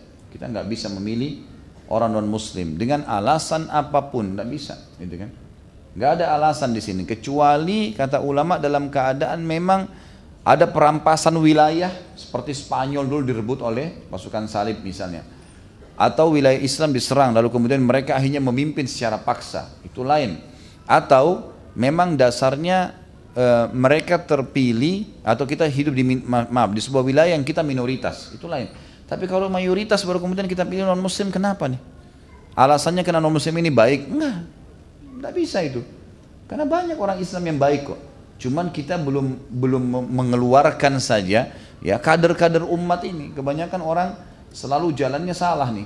Jalan salahnya maksud saya melalui jalur yang harus melalui partai politik lah yang akhirnya memaksa mereka untuk melakukan memilih pemimpin yang seperti ini. Teman-teman sekalian, ayat Al-Quran berbunyi A'udzubillahi minasyaitonirrajim Ya ayyuhalladzina amanu la tattakhidhu aduwi wa aduwakum awliya. Ayat Al-Quran. Allah berfirman, ya hai orang-orang beriman jangan kalian jadikan musuhku dan musuh kalian adalah pemimpin. Jelas ayatnya. Kemudian juga dalam ayat-ayat yang lain cukup banyak yang melarang kita untuk menjadikan orang-orang non muslim ya. Ya ayyuhalladzina amanu la tattakhidul ladzina ittakhadhu dinakum huzwan wa la'iban minal utul kitaba min qablikum wal kuffara awliya.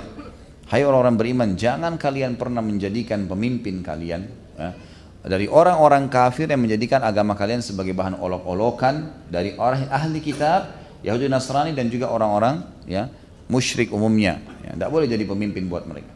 Juga jelas perilaku Nabi SAW saat masuk di Madinah, beliau tidak pernah sama sekali ya pada saat itu ada kerajaan tiga suku Yahudi di Madinah Kainuka, Nadir dan Quraidah. Mereka sudah punya benteng, punya kekuatan, punya segala-gala. Tapi subhanallah Nabi SAW tidak jadikan mereka sebagai pemimpin. Tidak dijadikan pemimpin. Dibiarkan saja gitu. Ya, dibiarkan saja. Dan Nabi SAW tetap memimpin dengan hukum Allah. Dan diminta mereka malah tunduk dengan hukum Allah itu. Jadi banyak dalil yang berhubungan dengan masalah hal-hal ini. Apa bedanya budak dengan pembantu? Ya. Ada yang mengatakan bahwa TKI dan TKW di Arab dijadikan budak. Dan apakah masih ada budak di zaman sekarang? Beda sekali pembantu dengan budak. Nabi SAW punya pembantu gitu kan? Seperti Anas bin Malik radhiyallahu anhu. Itu pembantu Nabi SAW bukan budak. Ada budak Nabi yang lain laki-laki namanya Zaid bin Harithah lain posisi mereka kalau budak tidak bisa diperjualbelikan dan didapatkan dari ya peperangan. Tadi sumber pertama peperangan. Sumber kedua pasar perbudakan. Jadi kalau sudah terjadi peperangan dan banyak budak yang masuk di wilayah Islam, maka boleh diperjualbelikan. Ada hukum sendiri dalam masalah ini, gitu kan. Maka ini sumber-sumbernya beda dengan pembantu tentunya. Kalau masalah TKW, TKI dijadikan budak di, di wilayah Arab ini dusta ini. Dari mana ini? Dari mana teman-teman sekalian? Anda perlu tahu, Mekah sama Madinah adalah wilayah pusatnya Islam. Wilayah pusat Islam. Ada Mek Nabi SAW lahir di Mekah, meninggal di Madinah. Dua kota besar nih. Gitu.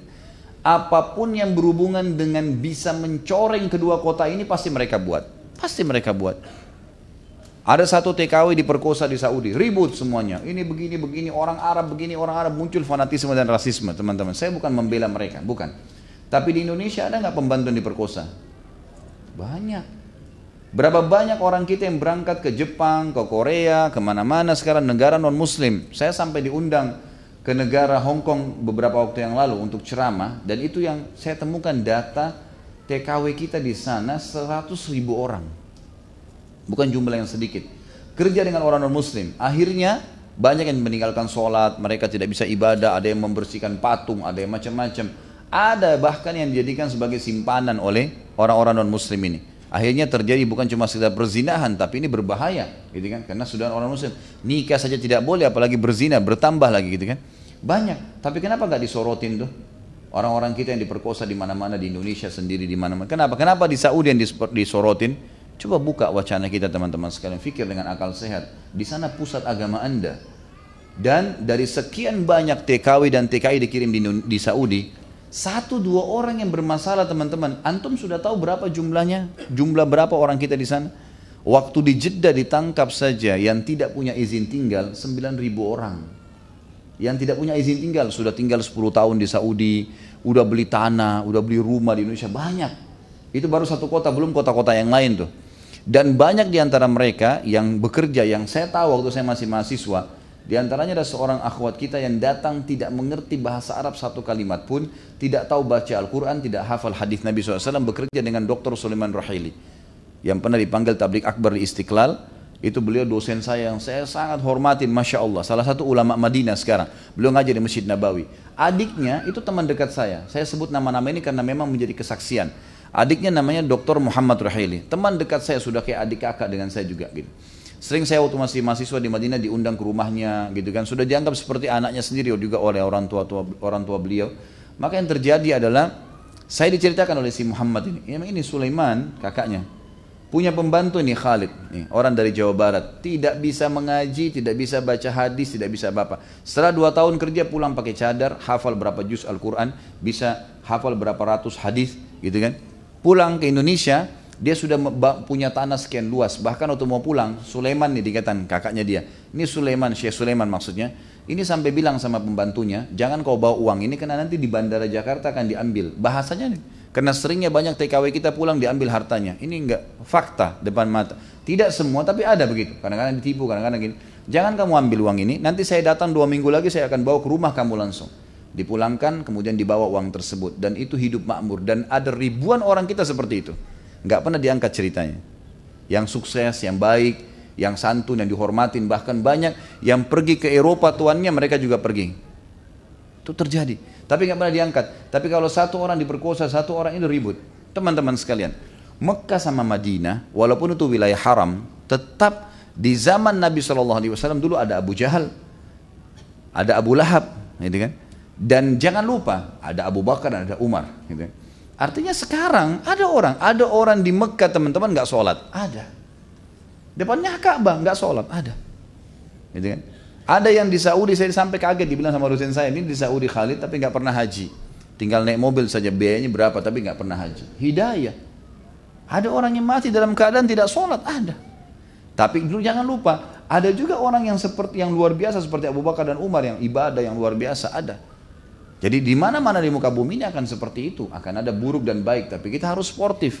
Yang saya heran, waktu Saudi sedang disorotin dengan keburukan-keburukan, dianggap ada begini, ada begitu, justru ada, saya sempat mendengarkan sepintas gitu kan, di informasi ada seorang wanita malah, Allah alam dia muslim atau tidak, tapi dia seorang e, pengamat politik dan dia mengatakan, saya dengarkan statementnya sendiri, dia mengatakan kita ini tidak sportif kita selalu mengangkat satu dua orang yang sedang tersisa di negara Arab yang itu terjadi juga di Malaysia terjadi juga di negara Cina terjadi juga di negara-negara mana tapi di sana disorotin. Sementara kita tidak mengangkat kisah-kisah sukses sebagian besar di antara mereka. Yang diangkat cuma yang buruk-buruknya saja. Bahkan teman-teman perlu tahu waktu terjadi pengiriman TKI kita ke Saudi itu ada perlu ditahu sekolah seminari terbesar di Jawa Barat tutup lembaga kristenisasi terbesar di Asia Tenggara di Jawa Barat tutup. Gara-gara selama ini mereka bagi sembako orang banyak murtad. Setelah dikirim banyak TKI ke sana mereka punya gaji tidak diterima lagi tuh berasnya gulahnya susunya. Mereka malah beli tanah beli ini nggak jadi pemurtadan. Banyak orang tidak tahu tentang masalah itu. Jadi ada sisi negatif positifnya ada. Ada orang manusia. Di mana pun orang berbuat kejahatan gitu kan. Tapi jangan tidak sportif untuk menilai mana baik buruknya. Ini bukan masalah pembelaan, tapi saya cerita apa adanya karena memang sedang ditanya gitu.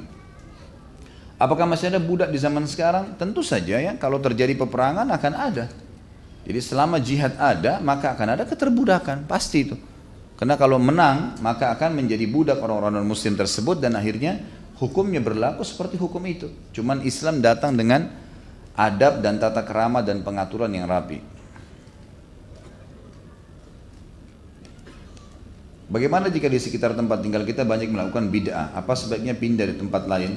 Tergantung dilihat teman-teman. Kalau bid'ahnya bid'ah mungkarah, bid'ah yang betul-betul bisa merusak sudah, seperti orang minta-minta ke kuburan sudah bergabung antara bid'ah sama syirik, ya. Atau memang dasarnya di situ orang-orang yang fanatisme, walaupun datang kepadanya hujah, datang kepadanya dalil-dalil, tetap tidak mau dengar, nah itu lain. Nah itu berarti sudah lebih baik kita pindah. Tapi kalau hanya sekedar simpatisan atau orang karena tidak mengerti, jangan pindah, dakwahin mereka, gitu kan? Dakwahin mereka. Jadi bagaimana kita menyampaikan kepada mereka kebaikan-kebaikan. Kecuali, kecuali sekali lagi, kalau kita sudah ingatkan dan ternyata tidak bisa, gitu kan? Baru kita pindah, karena kita nggak boleh bertahan di satu tempat. Antum memberikan nasihat kepada orang dengan cara, misalnya ada orang lagi nonton film tidak benar nih, film porno lagi nonton, mana lebih efektif? Kita lewat menasihatin ikhwani, saudaraku ini nggak boleh loh, ya. Ini haram dalam agama. Jadi lebih baik bertakwa kepada Allah. Lalu kita pergi atau kita duduk dulu nonton sama-sama baru kita nasihatin. Hah? Ini yang ketawa tahu diri kali ya. Tentu saja kita lewat nasihatin. Kalau kita sudah nasihatin tidak mau dengar, tinggalkan, gitu kan? Jangan bilang nanti gampang saya nasihatin, saya duduk sama-sama. Nanti kalaupun kita nasihatin tidak efektif, kita juga dapat dosa dan mereka akan bilang, tadi juga dia ikut nonton tuh. Jadi kalau emang kita sudah lihat tidak bisa ya jangan, tinggalkan. Lebih baik kita pindah. Dan Alhamdulillah banyak tempat yang bisa ditinggali dengan baik. Dan saya sekaligus mengajak teman-teman sekalian bagi yang punya kelebihan rezeki, mereka bergerak di properti, buatlah perumahan-perumahan sunnah, perumahan-perumahan yang islami gitu kan Buat komplek-komplek perumahan yang mudah dijangkau dengan cicilan tanpa bunga, mudahkan kesempatan mendapatkan dunia dan mendapatkan pahala. Apalagi di zaman sekarang ini sudah mulai ya hidup kembali suasana mempelajari agama. Jadi saya sarankan seperti itu. Apakah meninggalkan daerah atau pemukiman atau komplek perumahan yang mayoritas non muslim dan tidak ada tempat ibadah menuju ke pemukiman muslim yang dekat dengan masjid bisa disebut hijrah dan dapatkan pahala hijrah kalau antara kota dengan kota, ya, maka dikatakan hijrah. Tapi kalau dari satu komplek perumahan ke tempat yang lain tidak dimasuk dalam kategori hijrah secara khusus ya. Karena hijrah itu memang pindah dari wilayah kafir ke wilayah muslim tapi disebutkan seperti kasus Mekah dan Madinah. Karena ayat hijrah turun tentang kasus dari Mekah ke Madinah. Berarti antara kota ya. Allahu alam. Semoga Allah menjaga Ustaz dan keluarga. Amin. Jazakallah khair. Semoga sama-sama insya Allah. Bagaimana kondisi para sahabat seperti Suhaib dan yang lain di akhirat sedangkan mereka bukan termasuk 10 sahabat dijamin masuk surga. Dan kenapa tidak termasuk 10 sahabat yang masuk surga? Satu lagi Ustaz, anak kedua saya insya Allah mau lahir bagaimana cara mengubur ari-arinya. Baik, tentu saja ya tidak semua sahabat dapat jaminan surga. Jaminan surga itu artinya ini udah pasti ahli surga nih. Suhaib tidak ada riwayat yang menjelaskan masalah dan banyak. Bilal juga Bilal pun tidak ada hadis sorih menyebutkan masalah itu. Salman Al-Farisi, banyak sahabat-sahabat yang tapi mereka punya fadilah dari sisi yang lain, dari sisi yang lain. Jadi bukan berarti mereka tidak dapat jaminan itu berarti mereka tidak akan masuk surga, tidak. Kita harus tahu semua yang dijanjikan oleh Allah dan Rasulnya beriman, beramal saleh masuk surga. Kafir atau maksiat masuk neraka ini mutlak Ya, ada jaminan masuk surga atau tidak, kita akan masuk surga kalau sudah jelas mengikuti syaratnya.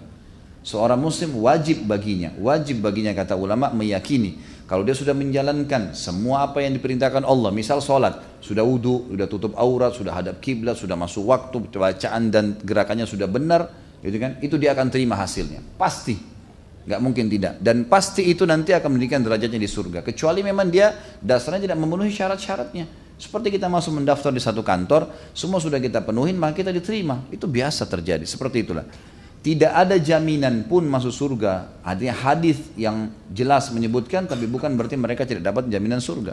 Karena ada satu kata kunci untuk semua muslim, semua yang patuh pasti dapat masuk surga dan semua yang bermaksiat akan dihukum atau kufur akan masuk ke dalam api neraka. Kalau masalah kubur ari-ari, kubur bagaimana saja, tidak ada masalah. Ya. Tidak perlu kendi khusus, tidak perlu bacaan khusus, tidak ada masalah. Ambil, kalau dikasih dikresek oleh rumah sakit, ambil antum kubur biasa. Tidak ada tidak ada sesuatu yang istimewa. Ini uh, khurafat, khurafat, khurafat yang banyak ya, kedustaan yang seperti misalnya itu saudaranya anak. Gimana caranya dikatakan ari-ari saudara anak? Baca dong gitu. Itu jelas hasil cuma trans, untuk tran, transportasinya makanan dan minuman ke bayi. Hanya itu. Nggak ada hubungannya karena sudah bayi sudah lahir sudah nggak berfungsi. Nggak ada sesuatu yang istimewa gitu. Ya, jadi tidak ada sesuatu yang khusus di situ, maka cukup dibuang biasa saja, gitu kan? Bahkan sebagian ulama pernah waktu ditanyakan tentang masalah ini, mereka mengatakan tidak dikubur pun tidak ada masalah. Dibuang di tempat yang aman sudah selesai, gitu kan? Ada yang tersebar berita di Indonesia nanti kalau dimakan kucing nanti jadi jahat lah, nanti jadi beginilah, macam-macam khurafat. Ini tidak ada. Harus belajar yang benar supaya tidak ada keyakinan yang ngawur deh.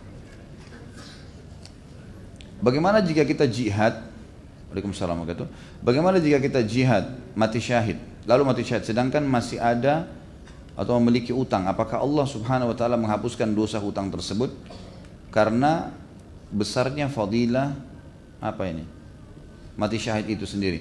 Tentu saja dalam hadis sudah dijelaskan masalah itu ya. Orang mati syahid diampuni semua dosanya kecuali ya, hutangnya. Ya, harus dibayar utang itu, tidak bisa tidak, ya. Makanya teman-teman kalau punya utang, ada hadis mulia begini, renungi baik-baik ya.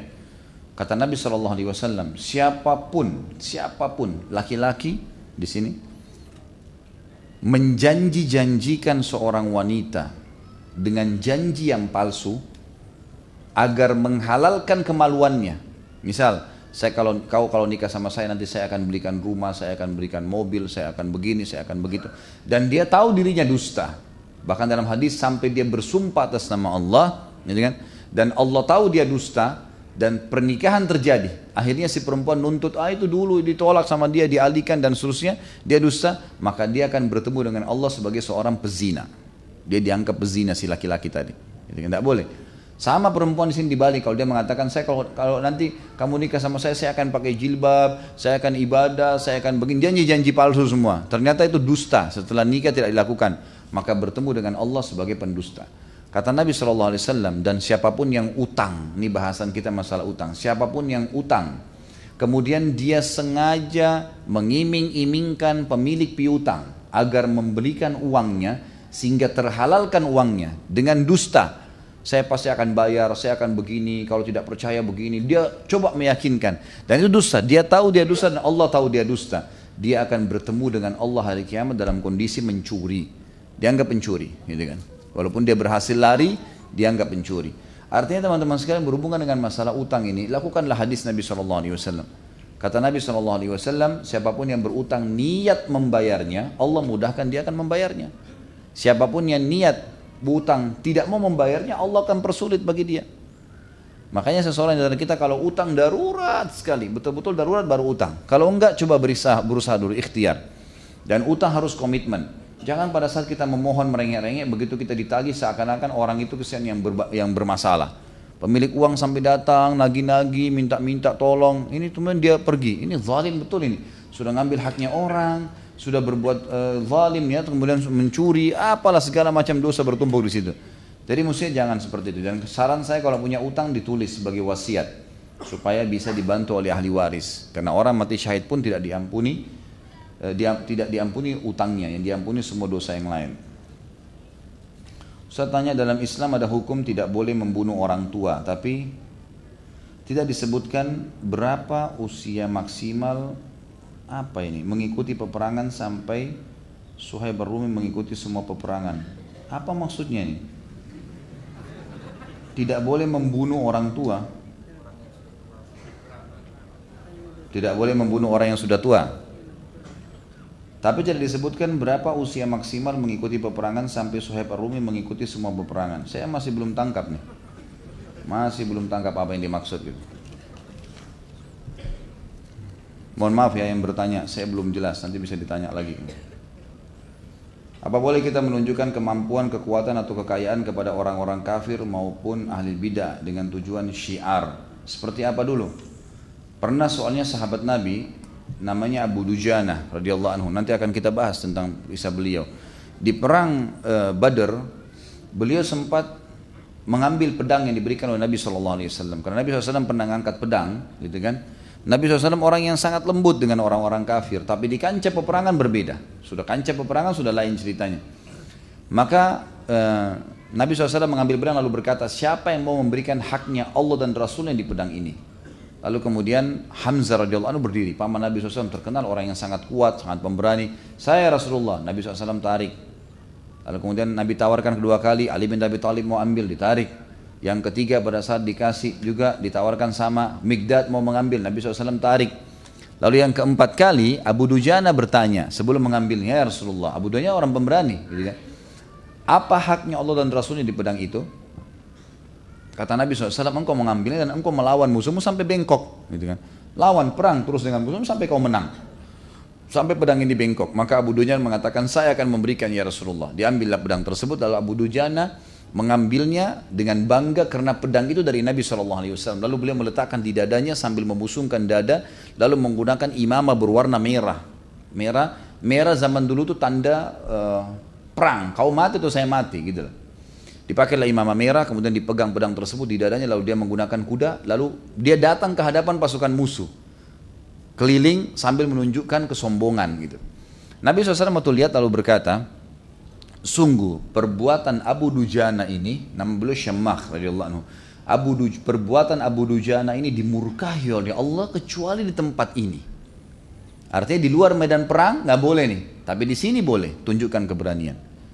Jadi jangan antum di sini ngambil pedang, pisau dapur lewat depan tetangga, gitu kan? Orang kafir nih, nah. itu nggak boleh, nggak boleh gitu. Atau malah ambil mobil mewah lewat depannya orang kafir yang kebetulan tetangga orang miskin, sengaja cipratin air. Nah itu nggak boleh tentunya, nggak boleh. Dalam keadaan kita aman, tentram, tidak ada. Ingat, pasukan Islam pun kalau sudah masuk di satu lokasi teman-teman tidak boleh lagi melanggar ayat Al-Quran la ikraha fid din. Tidak ada paksaan dalam Islam. Nggak ada itu. Pasukan Islam sudah masuk menguasai satu lokasi. Antum bisa baca semua sejarah dari zaman Nabi SAW sampai pasukan Islam terakhir. Tidak mungkin kalau yang menjalankan sunnah Nabi kemudian mereka membunuh memaksa kau harus syahadat atau kau mati. Nggak ada. Ini hanya terjadi nanti setelah Nabi Isa alaihissalam turun. Itu lain. Karena kata Nabi SAW, Isa akan membunuh Dajjal, lalu kemudian kalian akan memerangi Yahudi. Gitu kan, sampai Yahudi kalau sembunyi di atas batu atau di bawah pohon, mereka akan berbicara mengatakan, pohon dan batu itu akan bilang, ini Yahudi Muslim, bunuhlah dia. Hai Muslim, ini Yahudi, bunuhlah dia. Sampai kalian akan memerangi mereka. Dan Islam akan masuk pada saat itu ke semua pelosok muka bumi ini, baik dengan kemuliaan, memang dia terima karena mau, atau dengan kehinaan. Artinya kalau tidak akan dibunuh. Hanya pada saat itu. Tapi sebelumnya tidak pernah sama sekali. Karena memang waktu itu sudah harus merata Islam di seluruh dunia. Itu sudah perintah Allah Azza wa Jal. Sebelumnya tidak ada seperti itu. Jadi tidak ada paksaan. Ini konsep dasar dalam Islam. Jadi apalagi kalau menunjukkan kepada orang-orang muslim. Dan ada orang muslim, teman-teman sekalian namanya ahli zimma. Jadi orang kafir ada ahli zimma, ada ahli, ada ahli harb. Ada orang kafir zimmi, kafir harbi. Orang kafir yang harbi, peperangan militer yang memang keluar ingin memerangi Islam itu boleh dibunuh. Dan bunuhnya pun harus dengan santun. Artinya santun di sini kata Nabi SAW idza qataltum fa ahsinul qatla. Kalau kalian bunuh bunuh sewajarnya. Tangkis-tangkisan tusuk mati selesai. Nggak ada mutilasi nggak potong kuping nggak potong telinga nggak potong ini coret-coret. Nih orang kafir kesempatan. Nggak ada itu dalam Islam gitu kan? Jadi cuma seperti itu. Tapi kalau kafir zimmi orang kafir di bawah naungan pemerintah Islam tidak boleh kita malah disuruh bantu tetangga non muslim, orang tua non muslim, kerabat. Kita tetap bakti sama orang tua, tetap kita juga silaturahim dengan kerabat, tetap kita membantu tetangga non muslim, orang muslim kalau minta bantuan kita kasih, sakit bisa dijenguk, itu semua boleh dilakukan, gitu kan? Selama tidak berhubungan dengan masalah akidah mereka. Jadi di sini ada batasannya, menunjukkan keberanian itu dan kelebihan hanya dibelikan syiar di kancah peperangan. Selain daripada ini nggak boleh masuk dalam bab kesombongan. Jadi tidak boleh. Sama dengan ahli bidah tadi ya, ini tidak boleh. Tidak ada sama sekali hubungannya. Ya. Apa pun yang sedang terjadi dari kesalahan seseorang teman-teman, soroti kesalahannya. Itu saja. Dan jangan ke mana-mana nih. Tetangga kita masih dalam keadaan kafir, tapi dia baik menyapa, tidak pernah buat masalah. Ya berarti yang masalah cuma kekafirannya. Itu yang kita sorotin, kita dakwahi supaya jadi baik. Itu yang kita lakukan. Jangan lebih daripada itu. Gitu kan. Suami istri lagi ribut, maka dilihat substansial permasalahannya apa. Oh si perempuan ini kecewa si istri karena tidak sempat diantar oleh suaminya. Itu kan permasalahannya. Udah itu aja disorotin, perbaikin gitu kan. Si istri mengatakan, tadi tidak sempat antar saya ya. Kapan kira-kira bisa? Suami mengatakan iya ya, saya minta maaf. Tapi insya Allah besok. Kan selesai, clear. Ini enggak Kadang-kadang ada perempuan enggak, bukan disorotin permasalahannya, tapi kamu nih enggak enggak enggak ini. Begitu ya orang tua mengajarkan ya, dan dan dan dan ke mana-mana. Sampai panjang ceritanya akhirnya enggak bergaul satu minggu, kan rugi sendiri hilang pahala gitu. Kan? Jadi semestinya jangan, jangan menginapkan masalah dan sub masalah dibahas. Sama dengan juga suami begitu. Kadang-kadang mungkin istrinya nggak sempat masakin masakan favoritnya. Kamu udah masak ya? Belum. Ya udah besok masakin ya. Selesai, clear. Itu kan? Gak usah dipermasalahkan ribut gara-gara itu. Kau memang begini, mungkin kau tidak bisa masak ya. Kau tadi sibuk pegang HP ya. Oh wow wow, panjang ceritanya. Jadi nggak usah. Seperti itu. Sama halnya dengan menghadapi orang-orang umumnya. Setiap orang ada masalah dengan siapa pun teman-teman, lihat sub masalahnya apa, perbaikin dan jangan ke mana-mana. Supaya clear di poin itu. Apa hikmah Rasul terakhir dipilih dari suku Arab dan mengapa Bani Israel begitu diistimewakan dengan diturunkannya begitu banyak Rasul dan di kalangan mereka? Tentu tidak bisa kita mengatakan ada keistimewaan suku Arab, tidak ada sama sekali. Bahkan orang Arab sendiri sebelum diutus Nabi SAW adalah orang yang paling bobrok. Itu disebutkan. Kata Umar, kami dimuliakan dengan Islam karena kami dulu makan bangkai, kami dulu sembah berhala, Ya, perempuannya dulu orang-orang Quraisy itu kalau ada laki-laki yang hebat, gagah, perkasa, itu disuruh istrinya gak bergaul sama laki-laki itu. Supaya ada gel gennya itu turun gitu loh. Supaya dapat spermanya nanti jadi anaknya jadi gitu juga. Itu keyakinan mereka pada saat itu. Tapi Islam datang mengubah semua karena Islam untuk seluruh alam semesta, agama Allah. Kalau kenapa dari Arab itu hikmah Allah Subhanahu wa taala. Sebagaimana juga Allah pilih dulu banyak nabi-nabi dari beragam macam suku, ya kan gitu. Itu yang dimaksud.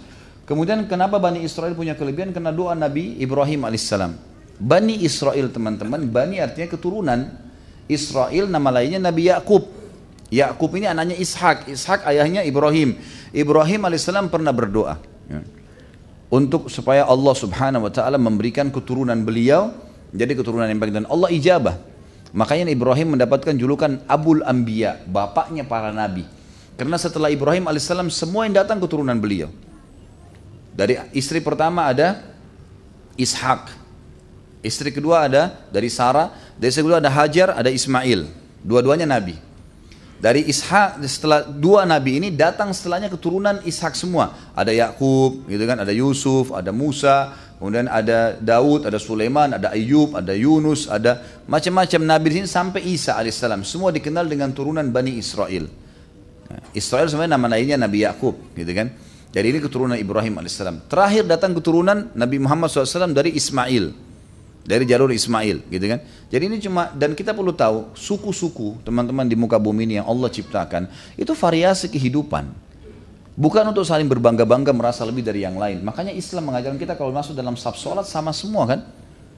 Yang orang Arabnya, yang orang Melayunya, yang orang bulenya, yang orang Afrikanya sama. Tidak bisa, tidak ada bedanya.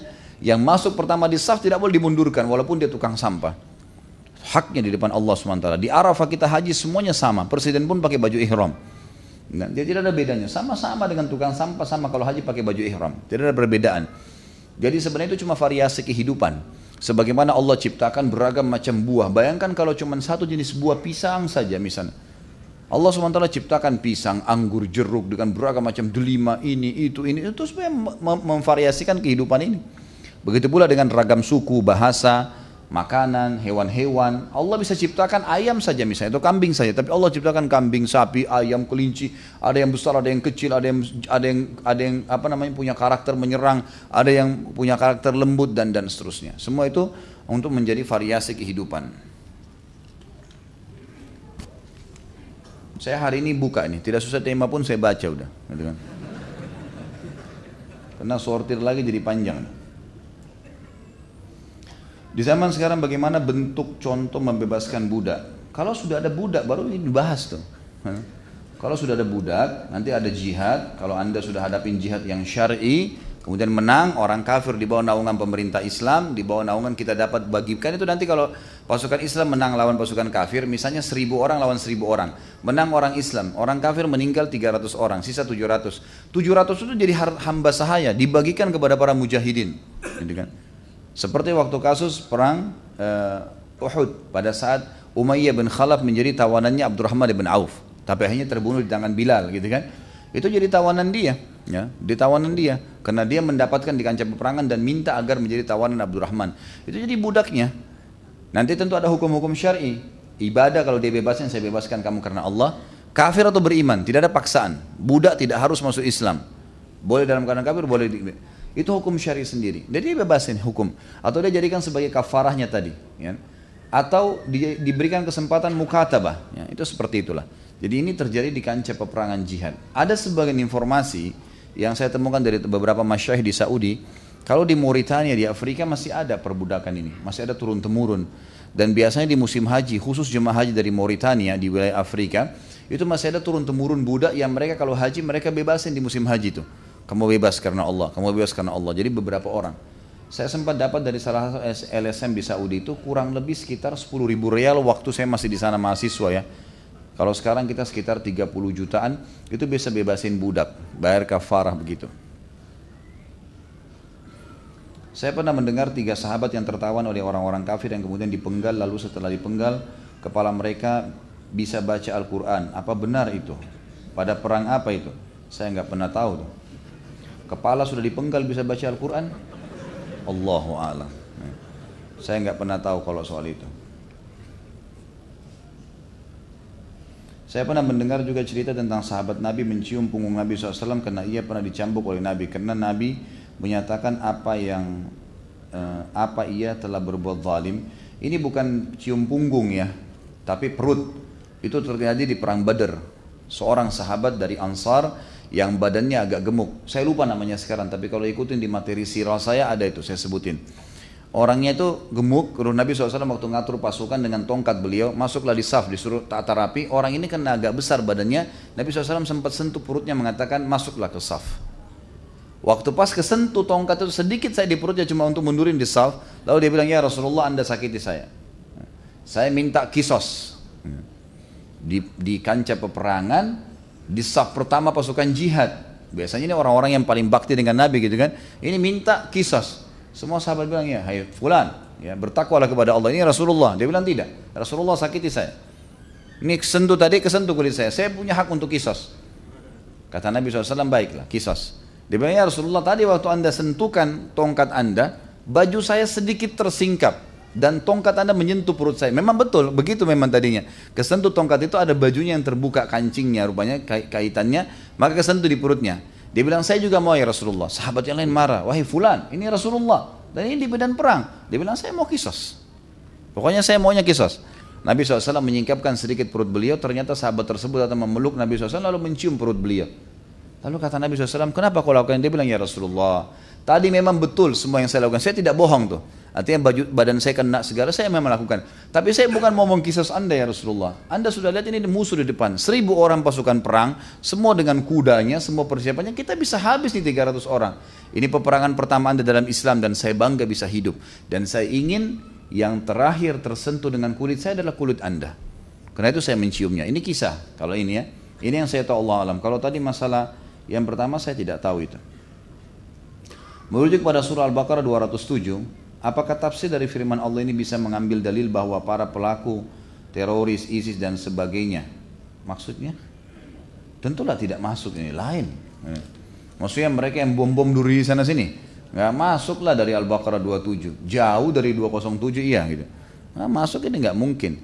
Allah membeli dari orang-orang yang beriman. Apa yang mereka lakukan? Perhatikan sebab nuzul ayat.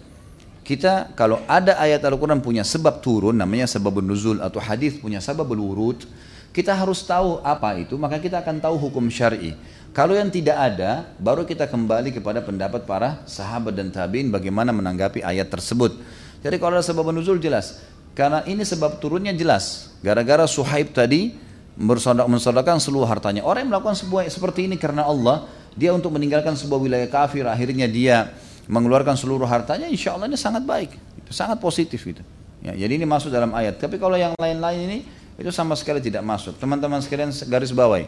Ya, ini pendapat yang saya pegangin dan ulama sudah menyampaikan di Timur Tengah masalah ini. Dan saya tetap mengatakan teman-teman, kalau Madi Mekah tempat lahirnya Nabi Muhammad SAW dan Madinah tempat meninggalnya Nabi SAW. Islam bermurah sana di akhir juga di sana. Tidak mungkin dua kota ini sesat.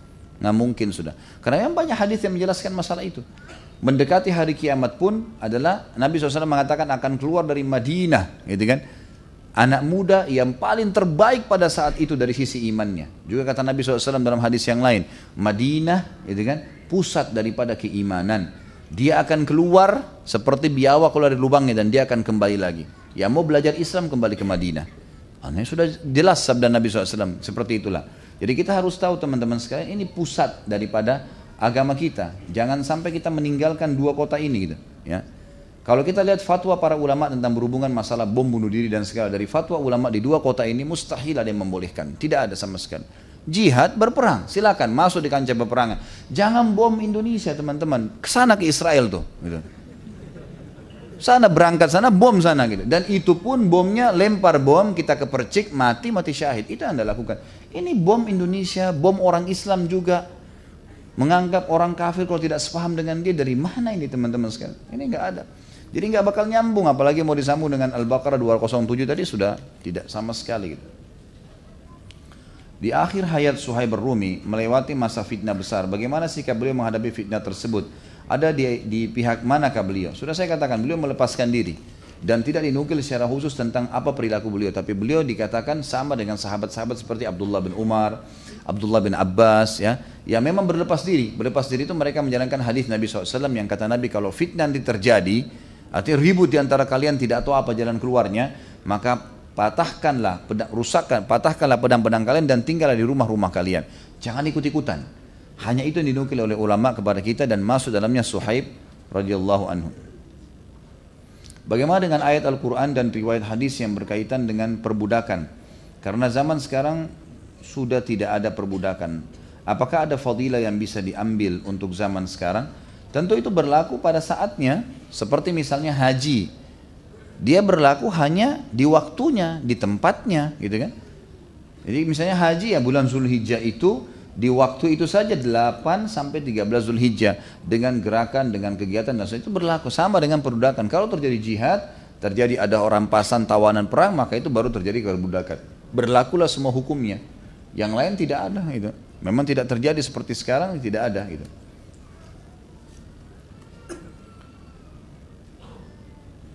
Gimana pendapat tentang kitab Hayatus Sahabah? Saya tidak tahu ini penerbitnya yang siapa yang maksud dan penulisnya siapa. Anda tinggal lihat insya Allah. Cara melihat buku begini. Uh, lihat buku itu kaya dengan rujukan atau tidak. Kalau kita sekarang itu referensi footnote ya, tulisan kecil di bawah. Misal dia sebutkan sebuah riwayat, ditulis angka satu kayak buku ini gitu kan.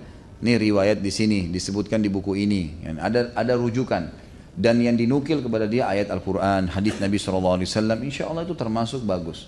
Tapi kalau hanya sekedar kisah, cerita seperti sebuah dongeng, seperti komik, maka ini perlu di, di, di, dikembalikan, di, harus dibahas dulu, gitu kan? Harus dibahas kepada uh, ahli-ahlinya. Ini benar nggak? Ini benar nggak? Dan itu sedikit membuat PR ya. Kalau saya sarankan, kenapa kita bedah buku ini teman-teman? Saya pribadi belum sempat menulis kisah tentang sahabat, tapi saya menambahkan apa yang saya tahu dengan buku ini. Kenapa kita pilih buku ini dan kenapa saya minta panitia siapkan? Agar teman-teman tidak capek lagi mencari tentang referensi sahabat. Ini loh rujukannya, ini kita bedah, gitu kan? Ini di halaman sekian dibahas supaya sudah jelas. Jadi saran saya nggak usah beli yang lain kecuali memang sudah jelas tadi ya rujukannya, referensinya dan seterusnya. Apakah seorang yang berumah tangga bisa mencapai kedudukannya seperti sahabat Nabi Muhammad SAW? Tahapan seperti apa? Tentu saja, tentu saja. Dan nanti akan ada teman-teman sekalian insya Allah setelah membahas sahabat-sahabat laki-laki, kita akan akan tablik akbar sahabiat perempuan. Saya tidak akan berhenti di sini. Insya Allah dengan izin Allah, selama Allah masih kasih panjang umur, Allah masih mudahkan semuanya, kita akan bedah empat jilid sahabat laki-laki ini. Setelah selesai jilid keempat, kita akan masuk ke kisah sahabiat. Kita juga akan bedah buku lain kisah tentang istri-istri Nabi SAW, sahabat-sahabat Nabi yang lain itu akan kita pelajari semua kisah mereka.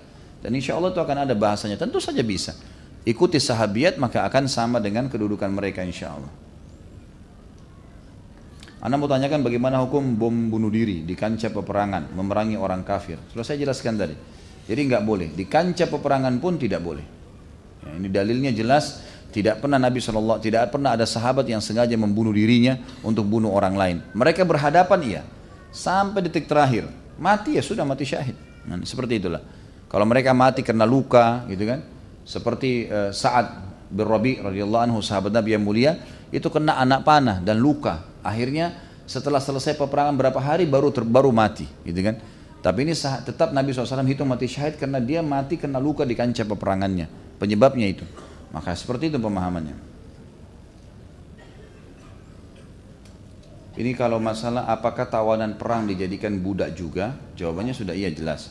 Mengapa pemilik budak wanita boleh memperlakukan budaknya seperti seorang istri? Itu hukmullah. Allah mengatakan dalam Al-Quran seperti itu. Ya. Allah mengatakan tentang masalah zina, illa ala azwajihim au ma malakat aimanuhum. Ya, yang artinya mereka tidak boleh meletakkan kemaluan mereka kecuali pada istri-istri mereka atau yang diberebut dengan tangan kanan mereka. Budak wanita memang hukum syar'inya begitu. Dalam Islam Nabi SAW punya Maimunah dan Maria. Dua-dua ini bukan istri Nabi, ini budak sahaya. Islam boleh dia menggauli hamba sahayanya. Hukum Allah begitu. Nah, jadi tidak bisa kita bahas lebih jauh apa hikmahnya, kenapa, itu sudah hukum Allah begitu. Anda boleh baca kepada rujukan-rujukan tentang masalah ayat-ayat. Di antaranya surah al surah kalau tidak salah di awal tujuh ayat pertama surah al mukmin ya. Itu membahas itu kat aflahal mu'minun dan seterusnya sampai akhir. Ada dikatakan situ walladzina furujim hafizun dan orang-orang yang telah beruntung orang yang beriman disebutkan tentang orang khusyuk dan seterusnya dikatakan sampai salah satunya yang mereka menjaga kemaluan mereka kecuali pada istri-istri mereka atau yang mereka dapatkan dari tangan kanan mereka dengan peperangan jadi budak hamba sahaya memang boleh digaulin gitu kan sebagian ulama mereka boleh nikahi mereka juga boleh tidak nikahi hukum syar'i seperti itu hukum Allah gitu Makanya beberapa sahabat memiliki ya banyak hamba sahaya dan banyak ada juga istri-istri dibatasi empat. Kalau hamba saya tidak ada batasnya. Hukmullah seperti itu. Tapi kalau terjadi pergaulan dan si perempuan itu hamil, maka anaknya yang lahir menjadi orang yang bebas, bukan lagi budak. Bukan lagi budak. Ini bisa kembali, ini tentu ada bahasan panjang ya, bisa lebih banyak membaca seperti buku yang sedang saya bahas di YouTube ada Minhajul Muslim.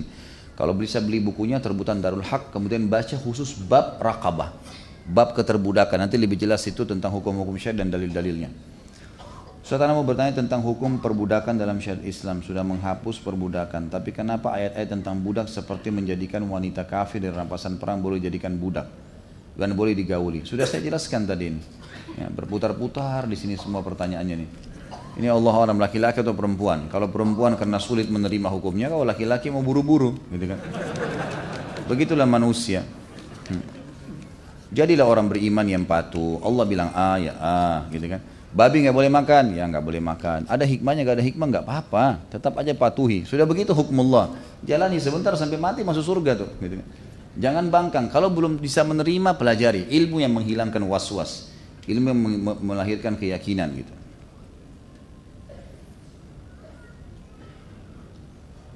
Apakah ada dalil kalau umat Islam harus mengikuti salah satu dari empat imam? Contoh Indonesia mengikuti Imam Syafi'i. Tidak ada, tidak harus itu. Tapi empat imam ini sudah disepakati oleh uh, ulama kalau madhab mereka boleh dipegangi. Madhab mereka boleh dipegangin.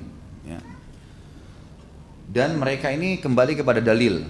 Ini juga sudah saya bahas di Minhajil Muslim di YouTube bisa dilihat atau di web di www.khalidbasalam.com itu ada Minhajil Muslim diketik dan bahasan pasal sebelum pasal adab akhir bab akidah. Ada uh, kedudukan para uh, kedudukan para ulama ya. Bagaimana bermuamalah dengan para ulama. Itu sudah saya jelaskan panjang lebar tentang masalah hukum-hukum seperti ini.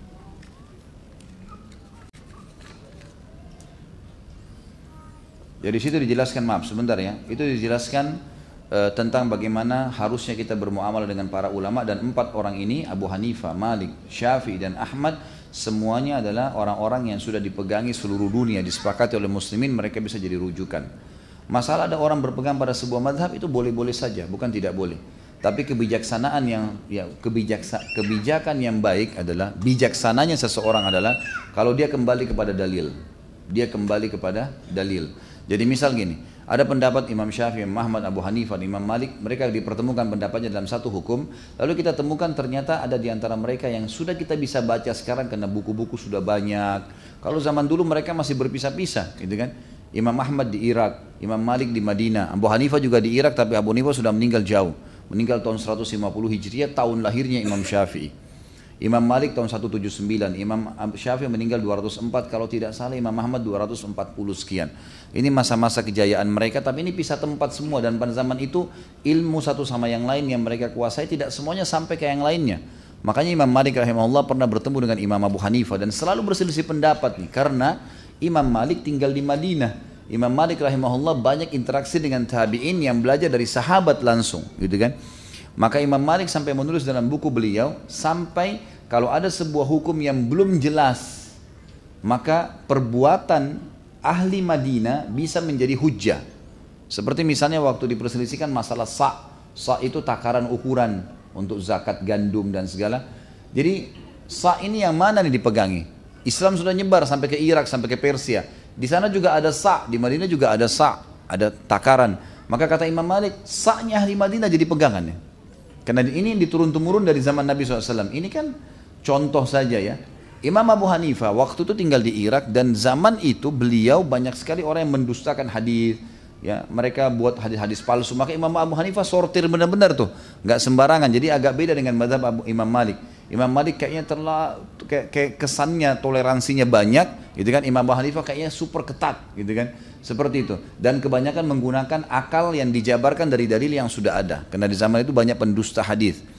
Pernah satu kali Imam Malik bertemu dengan Abu Hanifah dan murid Imam Malik berkata, murid Imam Malik berkata di Mekah, lagi haji nih, wahai Imam, tuh Abu Hanifah lagi ada di sana tuh, yang selama ini berselisih pendapat dengan anda. Imam Malik penasaran, ketemu. Lalu ketemu kata Imam Malik, saya mau bertemu sendiri, murid-muridnya nggak ada yang ikut. Lalu Imam Malik berbicara panjang lebar dengan Abu Hanifah, gitu kan? Masalah perselisihan dalil di antara mereka. Setelah selesai, berapa waktu gitu, lalu Imam Malik berdiri ketemu sama murid-muridnya. Murid-murid tanya, bagaimana pendapat anda wahai imam? Apa kata Abu Imam Malik, Imam Malik rahimahullah? Imam Malik mengatakan, saya telah dipertemukan oleh Allah, oleh Allah dengan seorang laki-laki yang kalau dia mau buat tembok ini bisa berbicara, maka berbicara menyampaikan hujah. Karena hujahnya sangat kuat gitu Ini bukan orang sembarangan. Maka dari statement seperti ini dan juga keempat imam termasuk Syafi'i dan Imam Ahmad semua mengatakan apa pun ya dari pendapatku yang bertolak belakang dengan hadis Nabi SAW maka ambil hadis Nabi dan buanglah ya ke belakang punggung kalian pendapatku. Jadi jelas kita disuruh ikuti pendapat Nabi SAW.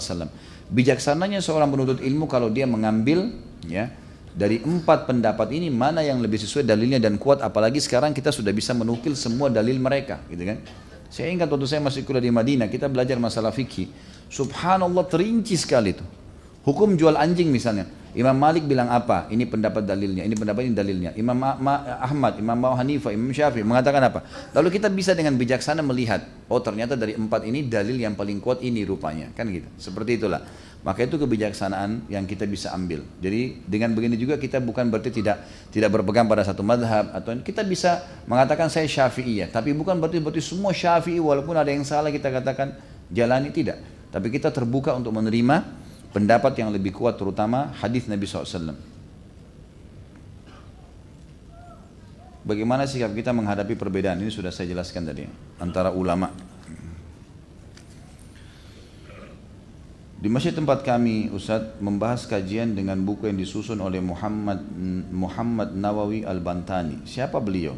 Allahu alam. Saya nggak tahu. Dan saya minta tolong kalau di pengajian saya khusus ya saya minta teman-teman kalau di pengajian lain silakan di pengajian saya tolong jangan tanya nama orang. Saya minta tolong. Terutama eh, kalau cari sahabat, tabiin yang kita mau tahu tentang fadilahnya lain. Tapi kalau antum tanya kelompok ini apa, bagaimana mereka, si fulan ini bagaimana, itu mustahil. Saya nggak akan jawab. Karena ini subhanallah banyak orang salah paham. Kadang-kadang saya jelaskan begini tentang sesuatu, kemudian orang bilang, oh suatu hal itu dukung tuh. Sebenarnya bukan masalah dukung ini. Saya cuma menjelaskan, lagi ditanya saya jelasin.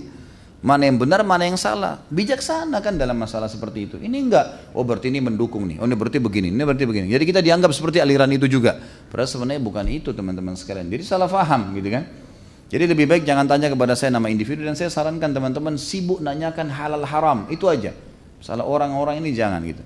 Kalau buku ini memang kebetulan saya tidak tahu dan saya juga tidak bisa bahas tentang individu ya. Saya tidak membiasakan diri untuk itu karena tidak ada kapasitas saya. Kalau saya benar mungkin bisa dapat pahala, tapi kalau saya salah berbahaya saya siapin musuh hari kiamat, gitu kan? Ini nggak mungkin saya lakukan. Apakah boleh akikah pada saat dewasa? Karena pada masa kecil saya belum diakikah karena orang tua sudah saya orang tua saya awam.